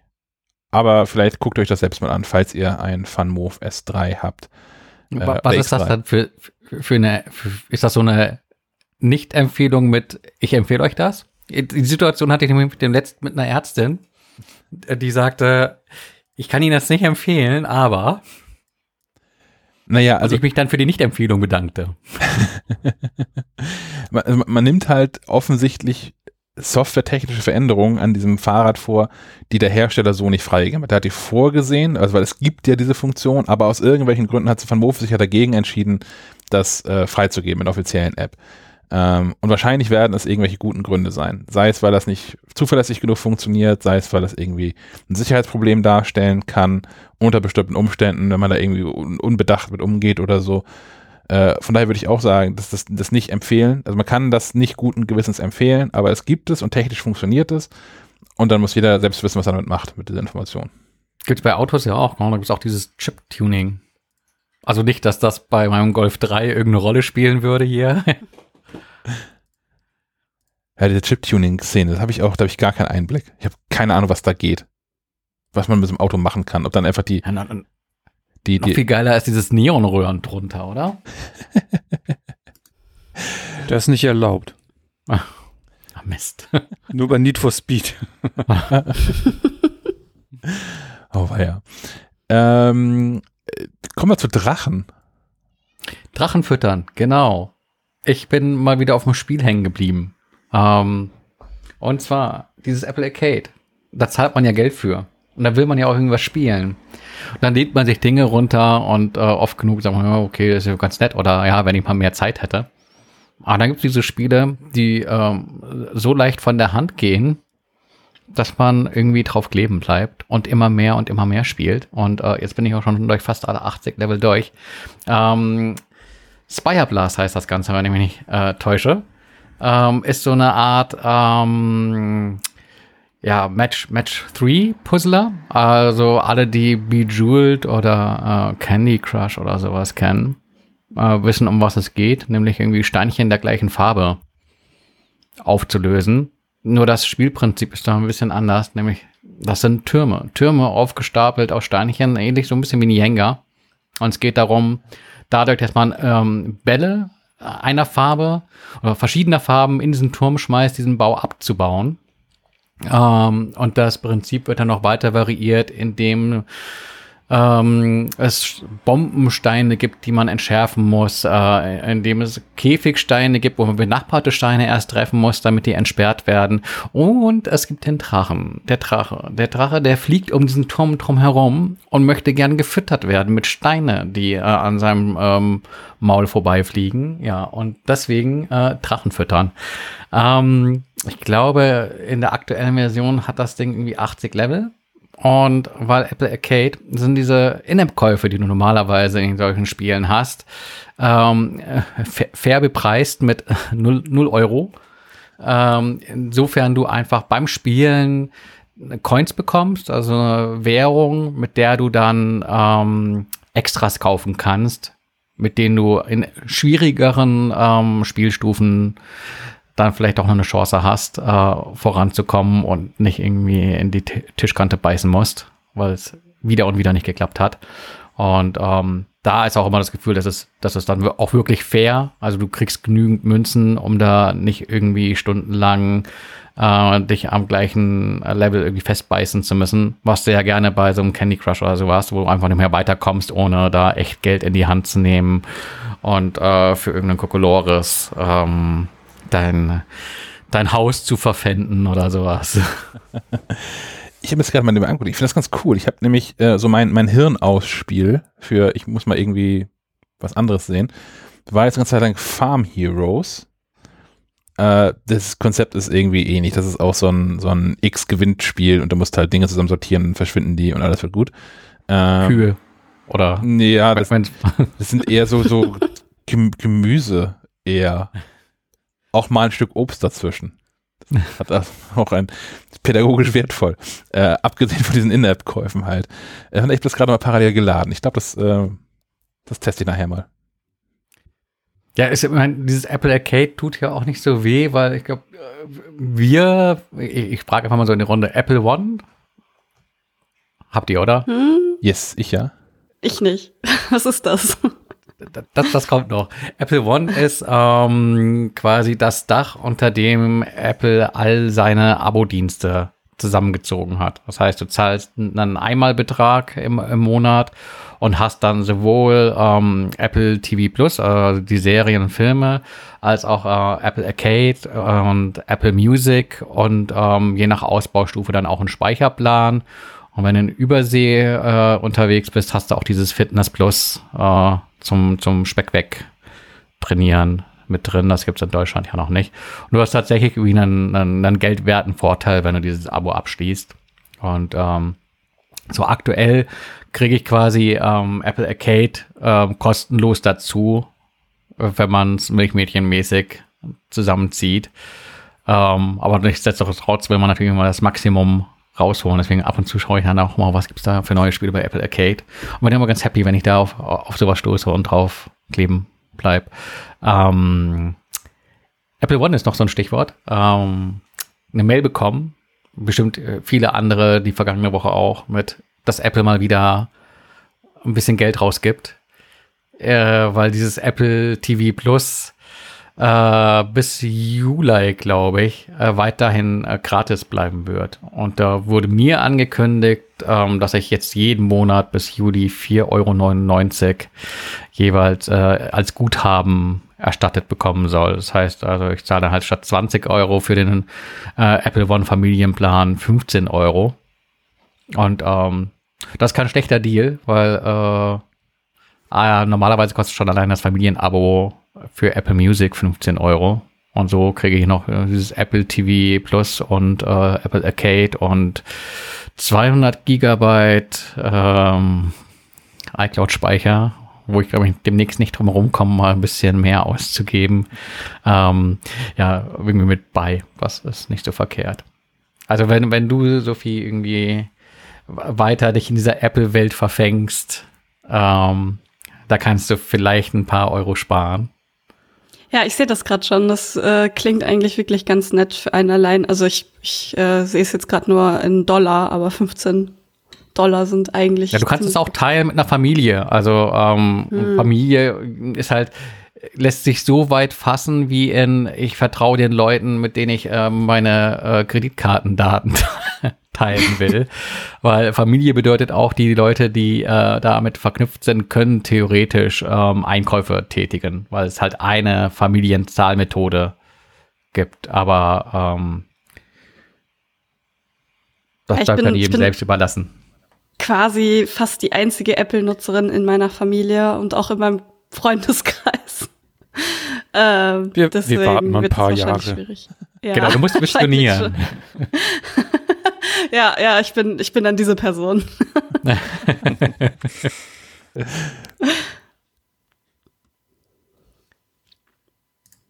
Herr Molz, Ja, genau. Ich war, da war noch irgendwas, war, außer, außer Drachenfüttern. Ich guck mal diesen. Sendungsplan. Du hast Genau. Game Track gefunden. G- Game Track gefunden. Game Track hat mich gefunden. Ähm, nein, es ging mir um das Problem dieser Spiele, die man so äh, äh, hat und die man nie spielt. Ähm, da den Überblick drüber zu behalten, was man hat, auf welcher Plattform, ob man es schon gespielt hat, ähm, ob man es überhaupt noch spielen will, äh, ob es Dinge gibt, die man sich auf so eine Wunschliste setzen will, ähm, aber auch Auswertungen, wie viel habe ich überhaupt gespielt äh, im vergangenen Jahr etc. pp.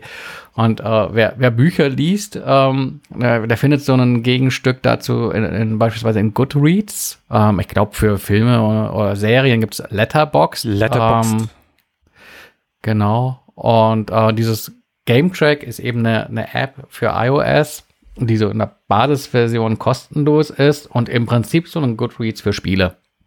Ähm, gibt auch noch eine Plus-Version, die kann dann so ein paar Dinge mehr, vor allem im Bereich der Auswertung. Ähm, gibt ja auch Leute, die, die pflegen so ihre, ihre Bibliothek in einer, in einer Excel-Tabelle. Die werden dann wahrscheinlich mit dieser Plus-Version äh, glücklicher werden. Ähm, ich glaube, mir reicht erstmal diese Basis-Ausgabe. ich habe da mal so einen Großteil von, von Spielen rein importiert. Ähm, das geht äh, recht zügig, insofern du einfach beispielsweise dein Xbox-Profil dagegen verlinken kannst. Und dann sieht er ja schon, was du da für Spiele ähm, in deinem Profil drin hast. Ähm, und dann kannst du dir einfach äh, ja, einem Status zuweisen jeweils und äh, dir so einen Überblick drüber verschaffen, was du schon ähm, gespielt hast, was du mal anfangen solltest, was du gekauft hast und nie spielen wirst. Was du mal spielen solltest. ja, genau. Ich habe es Ähm, auch mal installiert. Ich finde es echt hübsch. Und ähm, es gab früher sowas auch. Also wie hieß denn diese Delicious Monster, nein, Delicious Library hieß die, glaube ich. Delicious Library? Genau das Ding meine ich. Ja, fand ich immer geil. Wollte ich immer all meine Bücher einscannen, war ich zu faul für. Naja, ich hatte da mal einen ausführlichen Test zu gemacht und habe auch die ganze Nummer gefahren mit Barcode-Scanner und sowas. Das hatte nämlich auch so eine Scanner-Anbindung. Aber da war natürlich mein, mein ne? Spieltrieb. Ach, Weil da, glaub- das ging. Da gab es dann auch, Ja. äh, das war zu einem Zeitpunkt, wo diese Scanner-Unterstützung äh, schon drin war. Es gab dann aber auch so eine Companion-App, äh, ähm, iPhone als, als Scanner benutzen konntest. Ähm, das war eigentlich eine, eine richtig coole App, aber ich glaube, ähm, das Problem ist einfach, dass ich halt äh, zwischenzeitlich, das ist ja auch schon ein paar Monate her, ähm, fr früher waren es halt wirklich Dinge. Äh, also du hattest Spiele äh, und Bücher äh, und sonst was im Regal stehen und äh, wolltest da einen Überblick behalten, vor allem auch vor dem Hintergrund, dass du vielleicht mal Dinge verleihst und auch vielleicht gerne mal zurück hättest. Ähm, das stellt sich ja bei dem ganzen Digitalen nicht, weil ein Großteil der Spiele wird inzwischen äh, digital verkauft. Und ähm, da hast du ja im Prinzip auch schon so eine grundlegende Bibliothek jeweils in deinen Accounts. Ähm, vielleicht ist dann auch der Bedarf da nicht mehr so hoch. Also äh, ich habe jetzt auch länger nichts von, von äh, Delicious Library. Ich kann ja mal hier so live googling. Ähm, Gibt es das noch? Ich glaube, da ist nie. Also es, es gibt die Anwendung noch zum, zum, zum Preis von 43 Euro im App Store und es wird auch immer noch aktualisiert. Also da gab es gerade ein Update für Kompatibilität zu Big Sur und sowas. Ach cool. Ähm, Ich, ich sehe da einen Test auf dich zukommen. Ich, ich weiß nicht, ob ich damals auch schon Version 3 getestet habe. Psst. Kopieren das einfach. Und äh, tatsächlich würden mir so mittlerweile die Dinge ausgehen, die ich hier scannen könnte, weil ich selbst ganz glücklich darüber bin, ähm, mich da von diesem Ballast zu befreien, äh, Schachteln und Bücher, äh, die sowieso nur einstauben, zu sammeln und dann Bücher halt lieber auf dem Kindle zu haben und Spiele ähm, da auch nicht mehr den Disc-Jockey spielen zu müssen, sondern das irgendwie digital vorzuhalten. Na klar, gibt es dann immer diese die Diskussion um, ist das wirklich deins? Weil äh, theoretisch können dir so Downloads ähm, und Lizenzen wieder weggenommen werden oder was passiert, wenn, äh, wenn Microsoft pleite geht. Ähm, aber ich glaube, das ist alles rein hypothetisch. Da gibt es so ein, zwei Fälle, wo mal irgendwie äh, sowohl bei Büchern als auch bei äh, Spielen irgendwelches Lizenzfu für Ärger sorgte, aber das ist äh, nicht der Regelfall. Und ich glaube, äh, da weiß die Industrie auch, dass man äh, da nicht an dem Vertrauen rühren darf, weil Leute dann sagen würden, vielleicht kaufen wir dann doch wieder lieber so Discs, weil äh, für die gibt es ja immer noch gute Gründe der beste wahrscheinlich der, dass man sie äh, verleihen, leihen und äh, auch verkaufen kann. Das funktioniert bei diesem ganzen digitalen Kram ja nur bedingt. Äh, das Leihen vielleicht noch am ehesten über so Account-Sharing, aber ähm, das ist auch noch mal was anderes, ob du deinen Account irgendwem gibst oder äh, so eine Disk äh, Ja. Äh, aber wo wollte ich drauf hinaus? Genau. Dieses Game Track. Wer, wer, wer viel spielt und den Überblick behalten will, der soll sich das einfach mal laden. Das macht einen guten ersten Eindruck und ist jetzt auch nicht eine App der Art, dass man ähm, sagt, oh, kostenlos, ähm, aber nach fünf Minuten merkt, äh, eigentlich komme ich damit überhaupt nicht weiter, wenn ich nicht das äh, 43 Euro Monatsabo kaufe. Der Game Track ist ja, glaube ich, auch relativ günstig. Man zahlt äh, ich weiß es jetzt nicht genau, ich glaube so ein Zehner im Jahr oder so. Also ähm, das geht sich dann ganz gut übers Jahr gesehen aus. Kann man machen. Ja, viel, viel mehr habe ich an Apps äh, jetzt gar nicht dabei. Ich könnte noch über Mac-Apps reden, aber das mache ich, ich wollte gerade sagen nächsten Monat, aber nächste Woche. Ich würde an der Stelle einmal kurz ähm, reinspringen und ein Thema einbauen, womit ich gar nicht gerechnet hatte. Aber du sprachst gerade von, von Büchern und E-Books und so. Und ich nutze die Gelegenheit zu einer, einer kurzen Umfrage, äh, ob, ob ihr lesen könnt. Nein, ob, wie, wie ihr eigentlich ähm, präferiert lest. Weil bei mir ist es so, dass ähm, das ständig wechselt. Ich habe so Phasen, wo ich äh, wirklich dankbar bin, mir irgendwann mal so ein Kindle ähm, gekauft zu haben. Ich habe so ein Kindle Oasis und lese dann da auch viel drauf. Und ähm, ist das nicht der Horror, dass das Ding immer noch so eine komische Micro-USB-Buchse hat? Ja, die brauche ich aber auch für meinen PlayStation-Controller. Ja, dann musst du eine PlayStation 5 kaufen, dann hast du auch USB-C. Ja, wo denn? Endlich hast du einen Grund. Wo denn? Wie denn? Als, also ich habe noch tausend Geräte mit Micro-USB, aber ja. das ist ein äh, anderes Thema.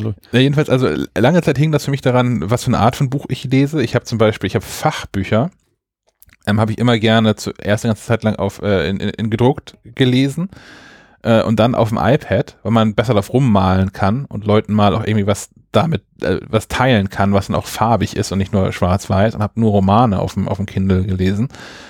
Mm, und inzwischen ist das irgendwie in so einem vollkommen willkürlichen Modus angekommen. Ich habe da ich habe da keine keine Einteilung mehr, was ich gerne digital lese und was nicht. Das ist echt so nach nach nach Lust und Laune. Wie ist es bei euch? Also ich hatte mal einen E-Book-Reader, das war kein Kindle. Ähm, und habe den dann irgendwann einfach nicht mehr benutzt und jetzt ist er in irgendeinem Karton. ähm, und da bleibt er auch. Ja, wahrscheinlich schon. Ich würde mir wahrscheinlich eher einen neuen kaufen, weil der mittlerweile auch wirklich, also der war schon alt, als er gekauft wurde quasi. Und ich glaube, es würde sich durchaus anbieten, äh, aus, aus äh, Komfortgründen äh, sich so ein neues Gerät mal zuzulegen. Ähm, ich ich habe das sehr genossen, auf einem E-Book-Reader zu lesen. Habe es dann, wie gesagt, irgendwann aufgehört. Generell nicht mehr so viel gelesen, weil ich viel für mein Studium immer lesen musste und dann hatte ich in meiner Freizeit immer nicht so Lust, das noch auch noch zu machen. Ähm, aber jetzt, äh, da sich das erledigt hat mit dem Studium, glücklicherweise, äh, müsste ich mir eigentlich mal wieder eine neue Lösung suchen und ich glaube, dann wäre so ein Kindle eigentlich keine schlechte Idee, weil eben dieses äh, Bücher mit sich rumschleppen, wenn man in den Urlaub fährt oder irgendwann vielleicht mal wieder fahren kann, äh, ist, ist halt nervig und so ein, so ein Kindle oder E-Book-Reader nach Wahl, je nachdem, ist das schon eine nette Lösung. Ich glaube, da würde ich äh, auf lange Sicht wieder drauf äh, hm. äh, zurückkommen. Ähm, ich komme derzeit äh, aus Gründen nicht zum Lesen. Ich lese sehr viele Kinderbücher und die alle physisch, weil es einfach wunderschön ist. Ähm, wir haben uns damals 2013 mal so einen E-Book-Reader gekauft für eine Reise. Haben den ein bisschen genutzt. Äh, ich glaube aber jetzt, wenn ich Zeit hätte und wieder anfangen wollen würde, würde ich doch wieder zu Büchern tendieren. Ja, Raupe Nimmersatt funktioniert auf dem Kindle nicht so gut. Go. Doch, da gibt es eine App. Glaubt man. Gibt für alles eine App. Ähm, nee, auch wenn ich jetzt einen Roman oder was auch immer lesen wollen würde, ich würde es, glaube ich, äh, nicht, nicht auf dem äh, Kindle oder auf dem iPad lesen wollen. Einfach, weil ich schon gefühlt sehr viel Zeit vor so Bildschirm verbringe. Und ich das gerne dann glaub, nutzen würde, um so ein bisschen aus, mich auszuklinken. Äh, keine Frage, wenn man auf Reisen ist, ist so ein Kindle natürlich irrsinnig praktisch. Tamolz? Ja, ich habe ja schon gesagt, ich, ich äh, versuche zu vermeiden, dass hier zu lesen rumsteht. Ja, das, äh, das vermeide ich nicht. Das kommt einfach mit dem Alltag einher. Äh, wenn man auch noch andere Hobbys äh, pflegt, dass das Lesen vielleicht hinten überfällt. Wie viele um, Spiele ähm. hast du jetzt im Game Track drin? Na, ich glaube, das willst du nicht wissen. Ähm, irgendwas um die 1000 oder so. Oh. Nicht schlecht. Da kann ich mit meiner Beer-Tracking-App mithalten. Das ist eine ähnlich große Zahl. äh, un untapped. U-N-T-A-P-P-D. Da äh, habe ich alle meine, naja, nicht alle, aber seit ich in diesem Craft-Bier-Thema drin bin, äh, track ich da Biere. Alle sind, meine Biere. Ja, das sind äh, tatsächlich jetzt über, äh, ich bin dabei getreten am 8. Juli 2014, sagt mir diese App. Und es sind seitdem 1299 unterschiedliche Biere. Gibt, gibt, gibt die App auch aus, was das für, für einen Promille insgesamt und, und Kalorien und sowas? Ich wollte sagen, das errichtete den, den, den potenziellen Gewichtszuwachs, ja. oh, war ja. Nee, zum Glück nicht. zum Glück nicht. Ähm, damit kommen wir aber auch schon in ein nahezu fließender Übergang in die äh, Gaming- und Streaming-Ecke. Dann lass uns ja. doch das, das, das Gaming in, in dem Fall vorziehen. Jawohl. Weil da noch ähm, der Faden liegt, äh, von, von GameTrack kommt. Ja. Dann steige ich gleich ein mit, mit zwei Meldungen. Die erste ist, dass, dass, dass es diese Woche Skandal gab um, um Google, weil dieses Google sagte, ja, Stadia ist ja irgendwie ganz cool und wir haben da ja auch so ein eigenes Entwicklerstudio gegründet. Aber na, wir wickeln was mal lieber ab. Das wird wohl nichts werden da mit eigenen Produktionen. Und, und, und legen den Fokus auf, auf Spiele von, von Drittherstellern. Und äh, wie das nun mal so ist mit diesem Internet, da wurde dann gleich geschrieben, ja, Stadia ist dem Tod geweiht. Ähm, und, und, Leute anfingen, äh, den, den Twitter, Twitter-Account, glaube ich, war es mal, von, von Stadia anzuschreiben, mit wie wär's denn mal mit einem äh, Refund? Also die wollten ihr Geld zurückhaben. Mhm. Ähm, das Ganze aber wirklich gar nicht so dramatisch ist. Also ich, ich begrüße die Entscheidung eher zu sagen, dass man da feststellt, ja, ist vielleicht auch nicht so leicht, ein äh, Top-Entwickler-Studio von, von null aufzuziehen und dann Ressourcen lieber umzuverteilen ähm, und zu sagen, nee, eigentlich ist das ja auch viel wichtiger, dass wir äh, gute Titel, wichtige Titel von, an, von, von, von Dritten auf die Plattform bringen. Ich meine, da war ja in den vergangenen Wochen und Monaten auch relativ viel. Also da war Watch Dogs, okay, das war eher ein Rohrkrepierer, ähm, aber es war eben auch ähm, Cyberpunk, es war ähm, Assassin's Creed, es war äh, Immortals Phoenix Rising. Ähm, und äh, da gibt's schon eine Menge an, an, an guten Titeln, äh, aber perspektivisch natürlich auch, ne, da kann gerne noch mehr kommen. Und ich glaube, das ist jetzt der Fall, dass da eben auch mehr kommen wird, weil man die Sache jetzt nochmal überdacht hat und anders angeht.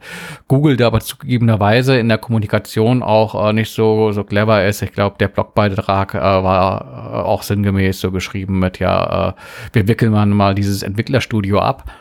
Ähm, aber ja, wie so, wie so oft äh, im Netz, ähm, da, da wird die Mücke zum Elefanten und gleich irgendwelche Untergangsszenarien herbeigeschrieben. Ich meine, äh, wie oft haben wir schon gelesen, dass Apple dem Untergang geweiht sei? Ähm, und siehe da, kann, kann so nicht ganz stimmen. Ähm, ja, von daher äh, bleib, bleibt spannend mit Stadia und äh, ich merke das hier selbst immer wieder. Es ist so ungemein praktisch, äh, unabhängig von so einer Konsole spielen zu können und auch wirklich einen, einen guten Teil der, der aktuellen Top-Titel da irgendwie im Zugriff zu haben, unabhängig davon, dass du da irgendwie 500 Euro für so eine Konsole raustust was ich, was ich dazu noch ganz spannend finde, ich habe halt, äh, also es ist natürlich irgendwie so ein, so ein äh, Hintergedanke von Ressourcen sparen. Was ich aber auch mitbekommen habe, ist, dass Entwickler, die da bei Google gearbeitet haben, bei Stadia quasi angestellt waren zum Spiele entwickeln, ähm, meinten, es sei wie bei Amazon Spiele zu entwickeln, nur noch weniger Geld sei, äh, zur Verfügung gestellt worden. Ähm, das heißt, neben schlechtem Management kommt dann noch ein Underfunding dazu. Und dann denke ich mir so, ja, es ist nat natürlich spart man Ressourcen ein, wenn man sowas einfach einstampft. Aber wenn man es gar nicht erst richtig versucht und das mal so, so nebenbei laufen lässt und dann seht, oh ja, klappt nicht, okay, tschüss, weg damit, äh, dann, dann ist es natürlich auch dem Untergang irgendwie von vornherein geweiht. Und das, ich glaube, das ist halt irgendwie so ein bisschen schade daran an dieser Geschichte. Ja, mhm. Google ist ja ein Meister darin, ne? einfach Dinge auszuprobieren und dann wieder wegzuschmeißen. Das ist jetzt, für Google ja. ist das wahrscheinlich wirklich so ein, so ein, ach komm, ist egal. Und die Gamer sahen da wahrscheinlich ein riesen Potenzial und natürlich auch für die, für die Entwickler, die angestellt waren, ist das natürlich auch. Ja, naja, aus, aus, aus machen jetzt keine Spiele mehr.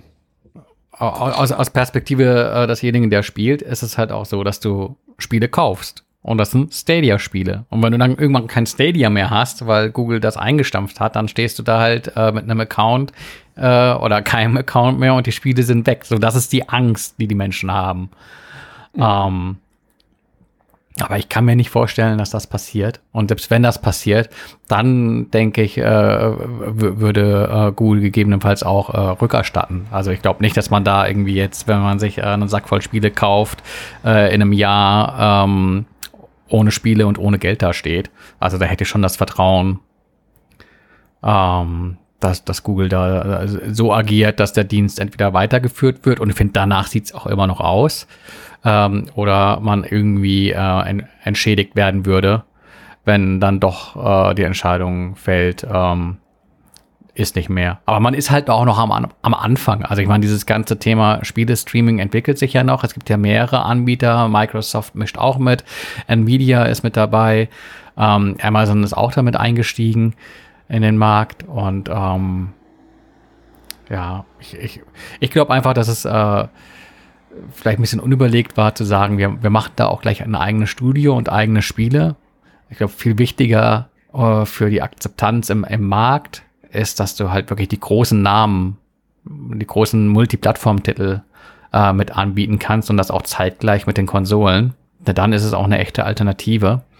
Und dann ist es vielleicht auch sinnvoller, da, den, da das offensichtlich dann vielleicht knappe Geld ähm, drauf zu, äh, aufzuwenden, äh, statt zu sagen, ja, wir, wir entwickeln jetzt hier irgendwie neue tolle Spiele obwohl wir da eigentlich null Erfahrung haben, auch wenn man sich da irgendwie gute Leute mit ins Team holt. Aber ich glaube, bei, bei null da zu starten, andererseits hast du natürlich auch ähm, lange Entwicklungszyklen. Und selbst wenn du sagst, okay, du willst jetzt erstmal eine ähm, ne, ne Basis äh, aufbauen, indem du ähm, die, die großen Titel, die auf mehreren Plattformen verfügbar sind, äh, auf Stadia bringst, ähm, dann bist du ja trotzdem vielleicht erst in fünf Jahren mit dem ersten großen eigenen Titel fertig. Also wäre das durchaus eine Sache gewesen, die hätte parallel laufen können und äh, Google da vielleicht äh, tatsächlich ein bisschen mehr Sitzfleisch und, und, und Geld hätte aufwenden können. Aber daraus jetzt abzuleiten, ähm, dass das alles im Untergang geweiht sei, äh, da möchte ich nicht so recht dran glauben. Dazu mag ich Stadia auch zu sehr. Weiß man denn, woran die gearbeitet haben? An welchen Titeln?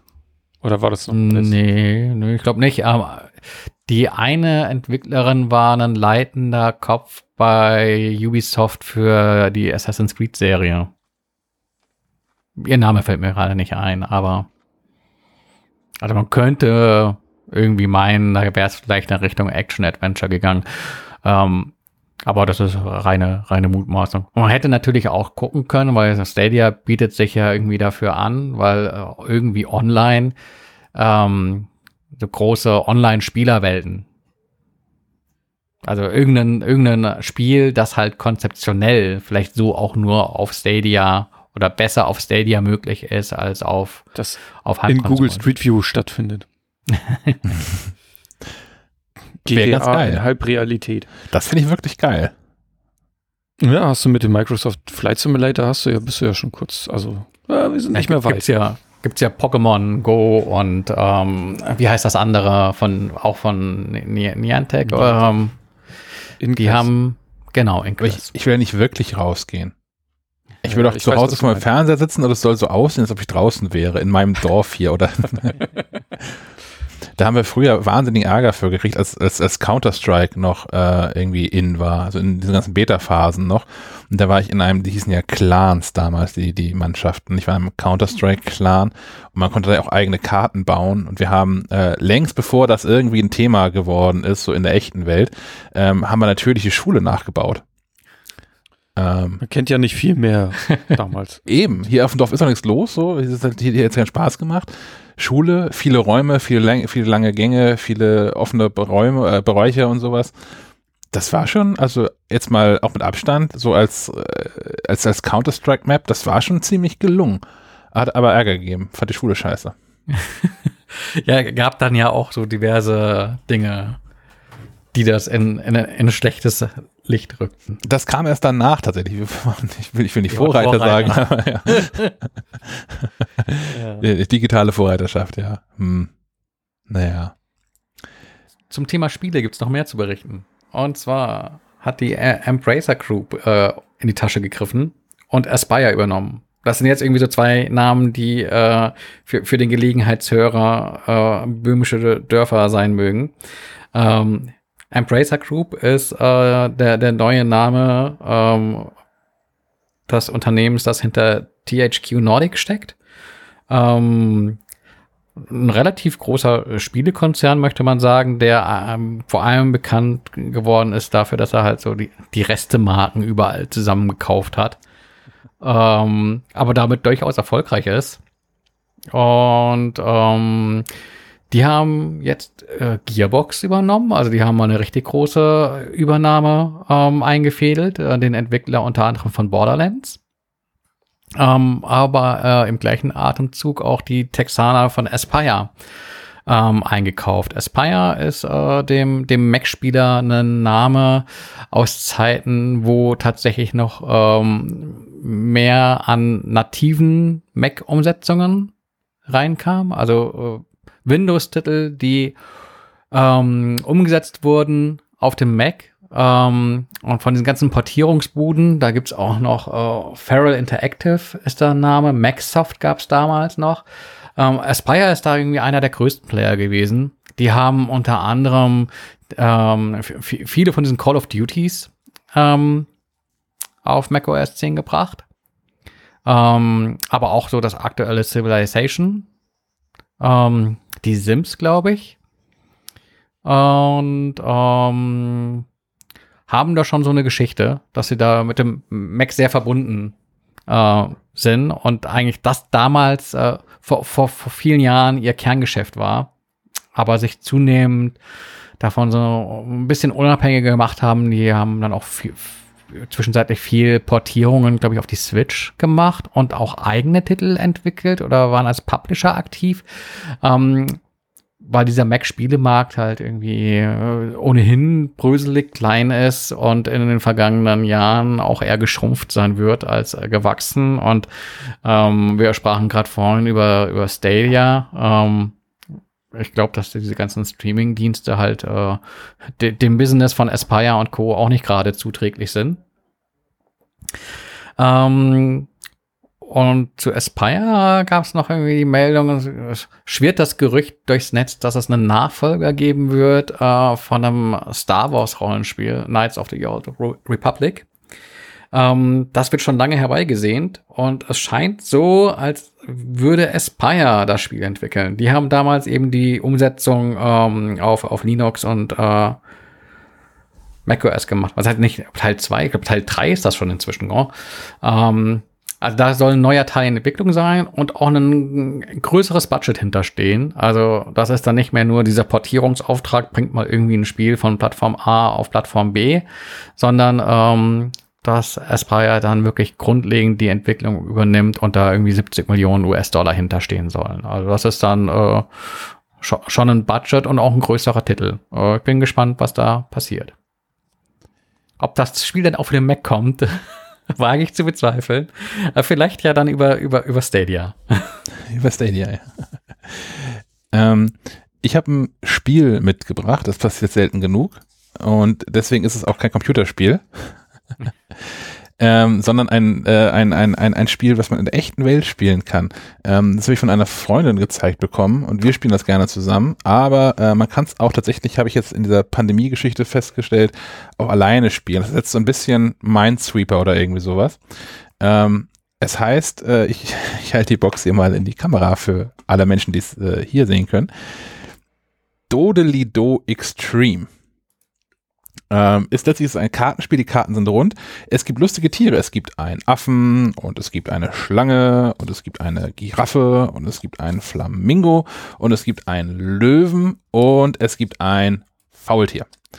Ähm, die alle gibt es in verschiedenen Farben und ähm, man legt drei um auf vier ähm, Stapel seine Karten ab, die man auf der Hand hat und ähm, muss dabei beschreiben, was man sieht. Dabei geht es um Mehrheit. Also immer vier Karten, in der Regel hat man vier Karten vor sich liegen. Und ähm, wenn die Mehrheit aus zwei identischen Karten besteht, also zwei Karten, die einen Affen darstellen und daneben liegt noch eine Schlange und eine Giraffe, dann ist das ein Dodo. Und es gibt einen anderen Begriff, ich will nicht alles vorweg verraten, einen anderen Begriff dafür, wenn sich drei Karten in Merkmalen gleich sind und eine Mehrheit bilden. Oder wenn man tatsächlich es äh, mal den, den, den Fall hat, ähm, dass alle vier Karten in so ein, in so ein demokratisches Mehrheitsprinzip eingebunden sind. Ähm, das ist ein Dodeli-Do dann. Und äh, man muss immer was sagen. Hat drei Sekunden Zeit, was zu sagen. Man legt die Karte ab, hat drei Sekunden Zeit, was zu sagen. Ähm, es gibt, das ist quasi sowas ähnliches wie, wie ein Joker, das, das Faultier. Ähm, das muss immer mit erwähnt werden. Also wenn da eine Giraffe, zwei Affen und ein Faultier dann liegen und ein Faultier aufdeckst. Ähm, was ist typische, das typische Geräusch eines Faultiers? Mhm. Sven war nah dran, Ö ist richtig. in diesem Spiel, in diesem Spiel ist Ö richtig. Ähm, also wenn, wenn das eine Giraffe, zwei Affen schon liegen und du deckst ein Faultier auf, dann ist die richtige Antwort Ö Dodo. Und ähm, am, am, Anfang einer Runde, wenn du noch keine Karten da liegen und du nur ein Faultier auf dem Tisch hast, dann ist es Ö nix. Und es können auch mehrere Faultiere sein. Faultiere also, das klingt so, als sei das perfekte Spiel für einen richtigen Trinkabend. Ja. Spätestens nach der, nach der ersten halben Runde klappt gar nichts mehr. Äh, ja, ja, schon. Und es, also, es gibt natürlich Option, mehrere Faultiere zu haben. Es liegt da schon ein Faultier ähm, und zwei Affen und ich decke noch ein Faultier auf, auf den vierten Stapel, dann ist es Ö-Ö-Dodo und es ist hinreichend bekloppt und man muss sich super konzentrieren darauf, um das irgendwie hinzubekommen.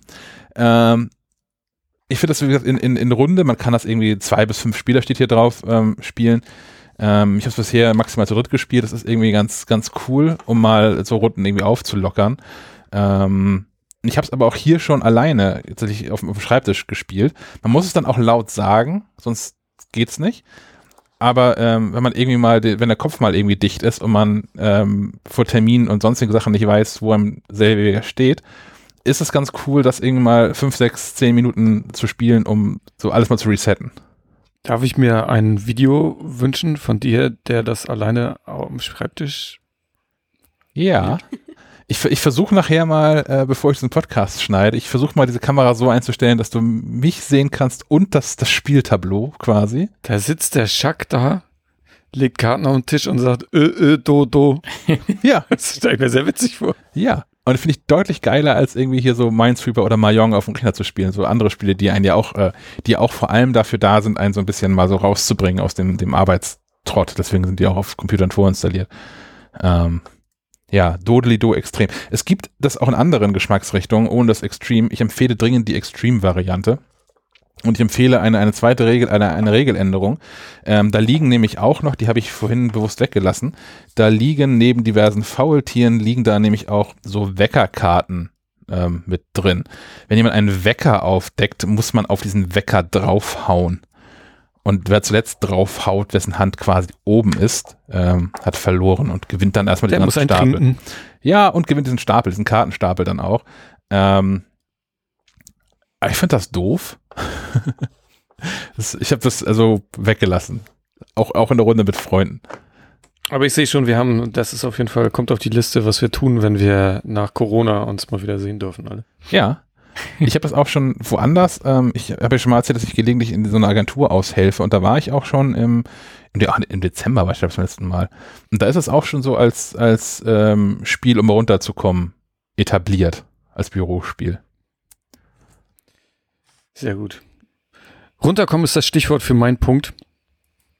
Ich habe ihn im, im äh, Stream, im, im oh, ich, Sendungsplan heißt das Ding, mir fällt dieses Wort immer nicht ein. Habe ich es Isolated Cinema genannt und genau das ist es, weil nämlich das Göteborg Filmfestival aus Schweden kann komischerweise nicht stattfinden, weil ist ja Pandemie. Und die haben sich überlegt, wenn wir uns eh alle nicht treffen können und eh alle allein sind, dann treiben wir das auf die Spitze und machen ein Kino für eine Person auf einer einsamen Insel. Und, und das Ganze findet statt, oder es findet jetzt gerade statt, ich glaube, sie ist, die eine Person ist noch bis morgen da, findet gerade statt auf den pa Paternoster äh. Das sind so ganz, also es ist ein Felsen vor Göteborg, ähm, auf dem zwei Häuser und ein Leuchtturm stehen. Ähm, und diese, die eine Person, die wurde ausgewählt, da waren eben, die haben sich 12.000 Leute beworben. Äh, die wurde ausgewählt, eben die ganz, ganz aufwendig, auch mit Befragung und hast du nicht gesehen. Und die darf gerade das komplette Programm dieses äh, Filmfestivals alleine gucken. Die haben ihr da so einen so einen Streaming-Raum eingerichtet. Äh, wenn sie mal rumlaufen will, kann sie zur Not auch auf dem gesperrten I iPad die Sachen gucken. Und die ist da quasi gerade mit sich selbst und diesen ganzen Film alleine. Ähm, ich habe, sie macht so, so, ein, so ein Tagebuch. Ich habe mir die, die letzten Tage mal angeguckt. Es ist schon interessant, weil sie äh, rezensiert die Filme auch so ein bisschen und erzählt, wie es ihr damit geht. Und äh, sie scheint das so ein bisschen zu genießen. Ähm, da trifft es, glaube ich, auch die richtige, die äh, war eine, ein, eine Krankenschwester, die quasi an der Bekämpfung von Covid äh, be beteiligt war. Und ja, der scheint das ganz gut zu tun, jetzt mal rauszukommen. Ähm, jetzt meine Frage, würdet ihr das machen? Wie lange ist denn das? Auf Eine Woche. jeden Fall. Für, für Boah, also ein Filmfestival ist ja nicht unbedingt, das sind ja nicht unbedingt die Filme, die man gucken will, oder? Ähm, nö, da sind natürlich auch ähm, Arthouse-Perlen dabei und andere Dinge, die man. Ich- Ja. glaube, unter normalen Bedingungen hätte ich ähnlich schnell wie Sophie hier geschrien. Aber ich brauche gerade nicht noch mehr Isolation. Du, du bist ja quasi iso- isoliert gerade, ne? Das, Schon ziemlich, ja. Äh, Ich habe das, ich habe das gelesen, habe mir die Videos angeguckt und ähm, ich war ein bisschen neidisch. Ich wäre auch jetzt gerne auf einer einsamen Insel eine Woche lang. Also ich, ja, ich finde das ganz cool. Klar, also sie hat, glaube ich, auch am, am zweiten oder dritten Tag angefangen, mit sich selbst zu reden und so. Das ist auch, glaube ich, normal dann. Aber Das ist bei uns bin Standard. gespannt, hier. was. bin gespannt, was sie erzählt, wenn sie damit durch ist. Aber das ist schon, also die, die erlebt das so für sich und führt halt Tagebuch. Das ist nicht so Big Brother-mäßig mit man, man guckt ihr dabei zu, wie sie einen Film guckt und sowas. Nein, nein, sie führt Videotagebuch. Immer so, keine fünf bis zehn Minuten setzt sie sich und erzählt, was sie am Tag erlebt hat. Nee, nee, ist nichts mit Big Brother. Sie ist alleine da. Muss auch alleine kochen. Ich finde es als Konzept Konzept kein Telefon. Also kein Telefon, kein Internet. Oh, ja. Das macht es natürlich schwieriger. Wieso? Für mich wird es das gerade schwieriger machen nochmal. Ich, was ich, ja. Alleine zu zweit kann ich mir vorstellen. Ja, ja gut.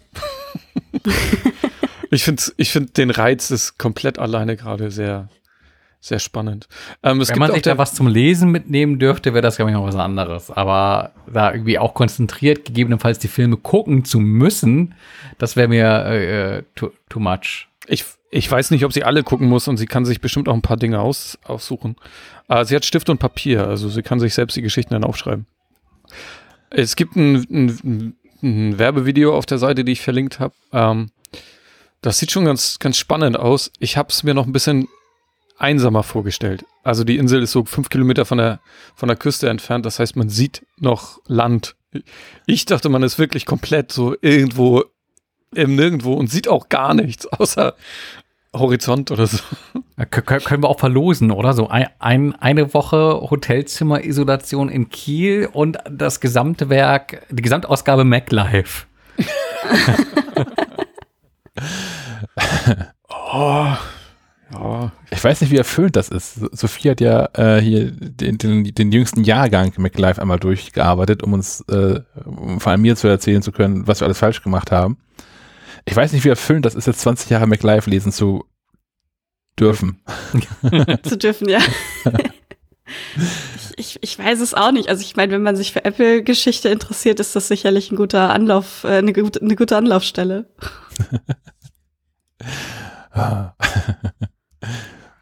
Oh, damit quasi schon wieder bei diesem Pandemie-Thema einmal waren. Ich, ich habe noch eine, ein Buch Hinweis. Auch da würde ich nicht Tipp sagen. Ich habe ein Buch empfohlen bekommen von einer Freundin, von der ich normalerweise sehr gute Bücher empfohlen bekomme, die auch gut zu mir passen. Und ich lese gerade von ähm, John Ironmonger äh, Der Wahl und das Ende der Welt. Hm, Und das habe ich schon mal gesehen, das Cover. ja, das oranges Cover ist ein, ich glaub, Ist ein Wal drauf. Buckelwal, der von links so rein schwimmt in das Cover. Ähm, und ich habe es einfach blind gekauft und angefangen zu lesen. Das ist eigentlich auch ganz lustig am Anfang. Also es ist ein Mensch, der an einem Strand von so einem kleinen britischen Dorf angespült wird äh, und sich da zurechtfindet und dann irgendwann spazieren geht und äh, einen, einen angeschleppten Wal findet. Und dann dieses ganze Dorf, was aus, keine Ahnung, 100 Leuten besteht oder so, zusammenruft, um diesen Wal zurück ins Wasser zu bringen. Und naja, und ähm, dann, ich, ich weiß ehrlicherweise gar nicht, wann das geschrieben wurde, das Buch. Das ist, glaube ich, ein jüngeres Buch. Entwickelt sich da nämlich auch so eine Pandemiesituation. Ähm, das Buch ist vom 25. März 2020 auf Deutsch erschienen. Also es ist vor der tatsächlichen Covid-Geschichte ähm, geschrieben worden. Und ähm, naja, da, da entwickelt sich halt so vieles, was, was wir jetzt gerade alle zusammen erlebt haben. Und das ist ein bisschen spooky, deswegen komme ich auch nicht so richtig damit voran, das zu lesen, weil es, es passiert genug Mist um mich herum, den ich wirklich nicht mag. Und das gleiche nochmal zu lesen, ist irgendwie, der Anreiz ist gering, aber die Geschichte ist gut geschrieben. Und es hat so ein bisschen so Ansätze von, es gibt auch dieses Buch, was letztes Jahr auch irgendwie so ein Hype war, mit hier irgendwie Restaurant am Café am Ende des, der Erde oder irgendwie sowas, so ein pseudophilosophisches Buch. Das fand ich ziemlich langweilig. Von Steinway oder so hieß er, glaube ich. Irgendwas mit Stein. Das ist der mit den Klavieren, oder? ja. Ich verwechsel das auch ständig mit dem, mit dem Douglas Adams Buch. Also aus Anhalter gibt es auch das Restaurant am Ende des Universums. Ähm ich gucke gerade mal, wie das hier heißt. Das wird man doch sofort finden. Kaffee am Ende. Da spekulierte der Autor bestimmt drauf, dass Leute dieses Douglas Adams Buch haben wollten. Ah, Und, ich, war, ich war fast richtig. Nicht Stein, er heißt, ich muss hier einmal ganz kurz die Tür. Es heißt, er heißt John Strelecki und das heißt, das Buch heißt das Café am Rande der Welt. Aber naja, ist nahe genug dran. Also es hat auch solche, auch dieses Buch mit dem Wal hat so pseudo-philosophische Ansätze, denen man so ein bisschen nachhängen kann. Aber ja, also falls man noch nicht genug Pandemie hat, kann man dieses Buch lesen. Dann hau ich noch meinen Tipp hinterher, wenn man zu viel Pandemie hat. Dann kann man sich auf Netflix die ähm, Animationsserie, sag ich mal, Headspace angucken. Die gehört, äh, wie der Name schon vermuten lässt, zu der Meditations-App-Lösung, wie auch immer. Ähm, ich bin da durch Zufall drauf gestoßen und ich habe ein, zwei Folgen geguckt. Ich finde es ganz spannend, weil es äh, die, also die, die Möglichkeiten und äh, Wirkungsweisen und so weiter von Meditation auch ein bisschen erklären und am Ende auch immer ähm, ein bisschen angeleitet wird. Das kann man sich auf jeden Fall mal angucken. Ich nutze äh, die Calm-App dafür, wenn ich mal dazu komme. Hm. Ähm, ja, und finde das ganz gut. Und wer da noch so ein bisschen Schwierigkeiten hat und das vielleicht auch noch ein bisschen als esoterisch ansieht, ähm, der sollte sich die, die Serie mal angucken, weil die halt auch viel erklärt noch nebenbei. Die ist, äh, diese Headspace ist ja ähm, von einem, der buddhistischer Mönch, Mönch geworden ist und dann wiederkehrte und diese App uns brachte. quasi. Vom Berg. Nicht, nutzt, nutzt einer von euch die äh, App? ich, ich habe die alle mal durchprobiert und ja. irgendwie, das, das, das funktioniert nicht für mich nicht so richtig. Ich, ich würde das gerne nutzen, aber. Ja, dann ist doch diese Serie vielleicht ganz gut. Ja, das habe ich auch gerade gedacht. Vielleicht muss ich damit mal einfach einsteigen. Hm. Ich habe Headspace auch schon mal auf dem, auf dem Handy gehabt, äh, so ein, zwei Mal, dreimal, eine Woche lang oder so äh, ausprobiert ähm, und mochte es eigentlich ganz gern und hab, bin dann einfach nicht mehr dazu gekommen und habe sie dann einfach irgendwann wieder gelöscht. Ja, ich habe ähm, durchaus hat mich das, glaube ich, durch den durch den Frühjahr der Pandemie ein bisschen gerettet, weil es gab irgendwie kurz vorher gab es ein Angebot von von Calm, dass man diese äh, diese Pro-Mitgliedschaft irgendwie, ich weiß nicht, für wenig Geld oder für gar kein Geld sogar, ich weiß es nicht. Habe ich dann mal geklickt und als es denn losging mit dieser Pandemie und man irgendwie gar keine Zeit mehr für gar nichts hatte, habe ich das ziemlich regelmäßig abends gemacht, meistens dann allerdings auch vorm Einschlafen. Aber das war immer ganz gut, um runterzukommen. Und eine Zeit lang habe ich das auch dann noch tagsüber auch noch gemacht. Das ist schon ganz gut. Sind das nicht diese Apps, die dir für, für viel Geld weißes Rauschen verkaufen? Nee, nee, das, also Headspace, äh, Calm und auch Seven Mind sind wirklich geführte Meditationen. Ähm, es gibt, was ich bei Calm ganz gut finde, da muss ich nichts aussuchen oder so, da gibt's halt Daily Calm. Da gibt's halt eine Geschichte für zehn Minuten, das reicht meistens auch, dann schlafe ich ein. Ähm, und genau, da kann ich mir das aussuchen. Für nachts gibt's noch, oder für abends gibt's noch spezielle Sachen, die dann noch ein bisschen entspannender wirken. Oder wenn man mal nachts aufgewacht ist und nicht wieder einschlafen kann, gibt's auch noch, noch andere Geschichten. Und ich habe das bei den Kids auch schon ausprobiert. Es gibt so ähm, äh, Geschichten, sag ich mal, für, für Kinder, die besonders ruhig sind. Also weil mit TKKG oder drei Fragezeichen kann man nicht unbedingt einschlafen, aber es gibt halt so entspannende Kindergeschichten auch. Und es gibt noch Schleifenquadrat.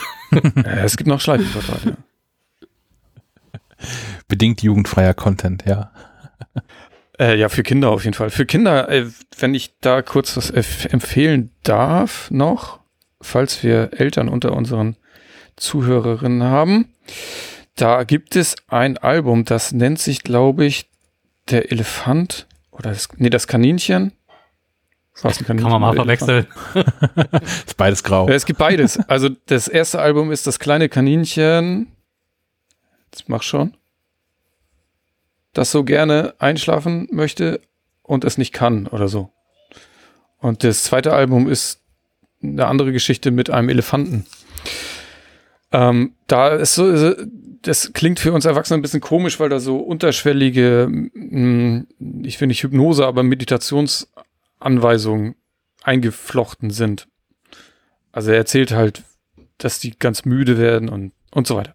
Hm. Könnt ihr euch mal anhören. Ähm, dabei schläft man garantiert ein ist von Karl Johann Fossen Erlin. Klingt nach dem Schweden. Vielleicht muss ich damit mal einsteigen. Es gibt doch auch so, ähm, keine Ahnung, wo ich Schick das her habe. Äh, so, so Spezialstrategien, um überall schnell und gut einschlafen und schlafen zu können, ähm, die dir irgendwie beim Militär beigebracht werden. Kann natürlich auch sein, dass ich das in irgendeiner komischen Welt 24 Mitternachtsdoku gesehen habe. Kam Flugscheiben drin vor. ja, genau, diese Nazi-UFOs. Ich habe tatsächlich eher ein Problem, also Einschlafen war nie mein Thema. Durchschlafen ist mein Thema. Aber Ja, das habe ich gerne Hab mal. ich So nacht, nachts um drei mal Lösung. gucken, was, was, was in Slack eigentlich so geht. ja, Das ist ungesund. ja. Ja, und der Gedanke ist dann, na, ah, komm, dann mache ich das jetzt mal eben. Dann habe ich ja morgen früh einen besseren Start in den Tag. Aber der Start in den Tag ist genauso scheiße. genau. Es ist nicht mehr Arbeit, äh, nicht weniger Arbeit, sondern mehr Arbeit, ja. Also Leute, macht das nicht. Am besten das dieses Smartphone aus dem Schlafzimmer raus, aber das, das äh, ist Nee, so ein braucht zur bisschen Meditation. Mist. Ist ja mit Slack Man muss, es, man muss es nur richtig einrichten. Also, Na, ich habe So, mir extra den, den, den Kindle eigentlich auch deswegen gekauft, weil ich dann sagen wollte, so, ich lege halt auch dieses Smartphone irgendwie aus der Hand. Und wenn ich was lesen will, dann auf dem Kindle, weil ich da auch weniger Distraction habe mit mal eben doch noch mal in die Mails gucken oder sowas. Ähm, ja, weil, weil, weil dann hört man halt so Sachen mit, äh, oh, das erste, was ich von dir sehe, ist, du hast das Telefon in der Hand und das letzte, was ich von dir sehe, ist, du hast dieses Telefon in der Hand. Ähm, ja. Oh Mann, ja. Ähm, ich habe noch eine Nachricht aus dem ganzen Streaming ähm, äh. Und zwar war Apple wieder auf, auf Shopping-Tour und hat einen Film gekauft, der da Coda heißt, C-O-D-A. Ist ein bisschen tricky, weil den Film gibt's schon. Also es gibt schon einen Film, der so heißt. aber es gibt jetzt einen neuen Film, der auch so heißt. Und ähm, der könnte aber, glaube ich, ganz interessant sein. Ähm, ich lese einfach mal kurz vor, was dazu hier äh, geschrieben steht, um, also ich weiß auch noch nicht mehr, als da steht, weil ich mir das selbst nicht verderben wollte vorab. Ähm, unter der Regie von Sloan heißt er wahrscheinlich, Sloan Heder, spielt die Schauspielerin Emilia Jones in dem Film als Ruby, die einzige hörende Person ihrer gehörlosen Familie. Am Ende ihrer Schulzeit ist Ruby hin und her gerissen zwischen ihren Träumen und ihrer Familie. Ähm, Finde ich ganz spannend aus dem einzigen Grund, dass ich so gar keinen Einblick habe in das Leben von gehörlosen Menschen. So, und ich habe, also das ist auch nicht so, das ist offensichtlich kein gehyptes Doku-Thema, also man findet da nicht viel zu, wenn man sich mal damit auseinandersetzen möchte, ich zumindest nicht. Ähm, könnte ich mir ganz, ganz spannend vorstellen. Vielleicht ist es aber auch besser als, es gab da auch schon diesen, diesen Bullock-Film, Sandra Bullock-Film, wo die Menschen nicht mehr sehen können. Mhm.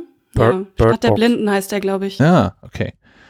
Und ähm, C gab es ja irgendwie auch noch auf Apple TV Plus, wo sie sich damit beschäftigt haben, das auch, da können auch alle, alle nicht sehen, außer die zwei Kinder da auf einmal.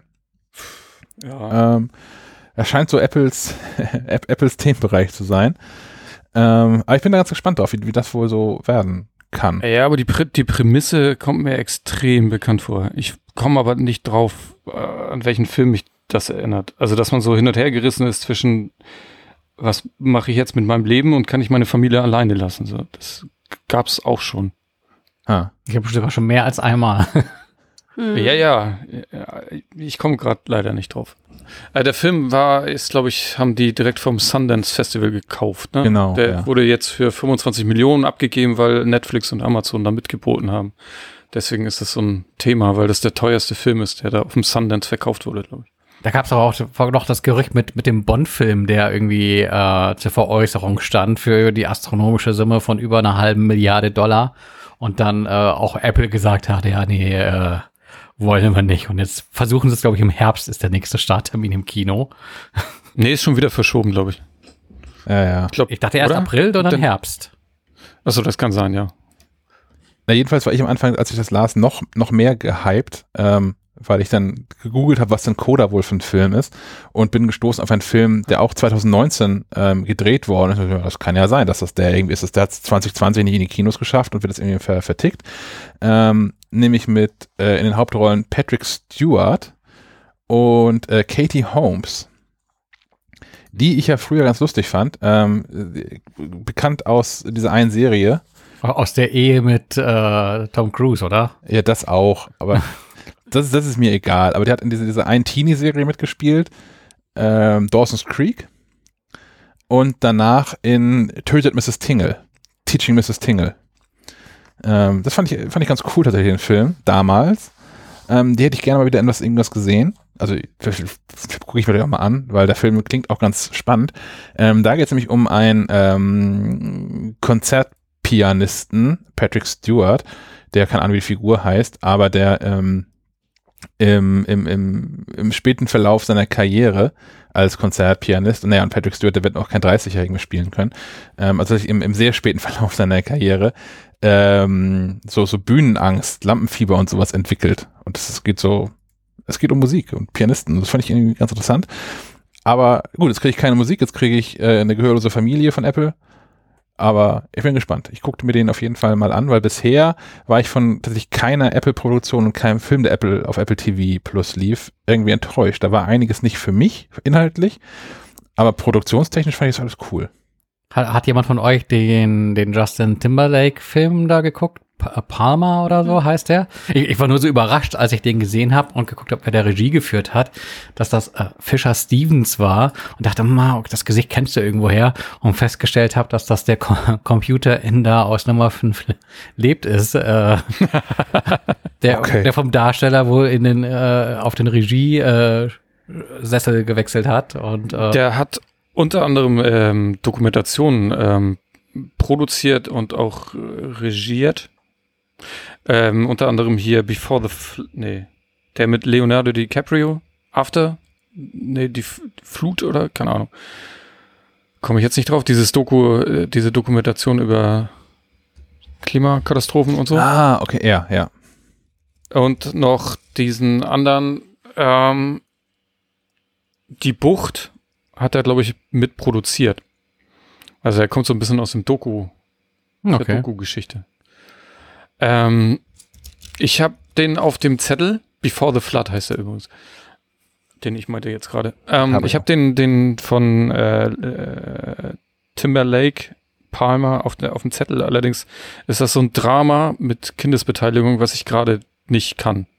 Also das gucke ich mir an, wenn ich, wenn ich wieder besser drauf bin. Ja, ich habe auch noch nicht geguckt, aber vielleicht, vielleicht wird das ja was fürs Wochenende. Ja. Aber wie du schon sagtest, wir haben alle momentan genug Drama. Wer, wer einen lustigen Film gucken möchte, wo sich auch jemand eine neue Vaterfigur sucht, das ist ja wahrscheinlich auch so die Prämisse von Palmer zu sein, ist, habe ich hier schon mal empfohlen, äh, Peanut Butter Falcon. Ein wirklich von vorne bis hinten wunderschöner Film. Oh, und es startet, glaube ich, heute Snoopy oder äh, ja, äh, ja, neue die Serie, Folgen. Ja. Ich weiß gar nicht, äh, sind die auch schon auf Deutsch? Bestimmt, die ersten waren's. Weil es gab ja irgendwie ähm, das, das alte äh, Peanuts-Material auch ähm, bei Apple TV Plus und das waren aber die im ersten Schwung zumindest die äh, Originalfolgen im Originalton. Aber Snoopy in Space war doch von vornherein deutsch. Das also war, ja, das war auch eine neue Produktion, genau, ja. ja. Und wenn das jetzt auch eine neue Produktion ist, hast du recht, dann würde ich auch daraus ableiten, dass das gleich synchronisiert vorliegt. Wobei ja auch diese, dieses Syn Synchronisationsding ist ja durch äh, Corona auch nicht unbedingt einfacher geworden. Nee, aber Apple das selbst irgendwie jetzt bei, bei Sportinstruktionsvideos wie Fitness Plus so rumpupt wegen der Synchronisierung und das hier nicht irgendwie auf den Markt bringt. Ich glaube nicht, dass sie in Apple TV Plus irgendwas reinkippen, was nicht kann. Kann, kann, kann alles Siri sprechen. das wäre schön. Die haben, die haben, die haben sogar die, die Fraggles. Es gibt eine neue, es gibt neue Fraggles-Folgen, die sind auf Englisch und das sind Kinderserien. Okay. Da war ich sehr enttäuscht. Ha, das war mir nicht klar. Okay, Snoopy ist aber übersetzt. Habe ich gerade mal gecheckt. Perfekt. Sehr gut. Habe ich gleich was zu tun. gut. Haben wir noch Themen? Der Plan sagt nein. Der Plan sagt nein. Also haben wir alle, haben wir fertig, Flasche leer. Dann ist das vielleicht jetzt so der, der wohlverdiente Start ins Wochenende.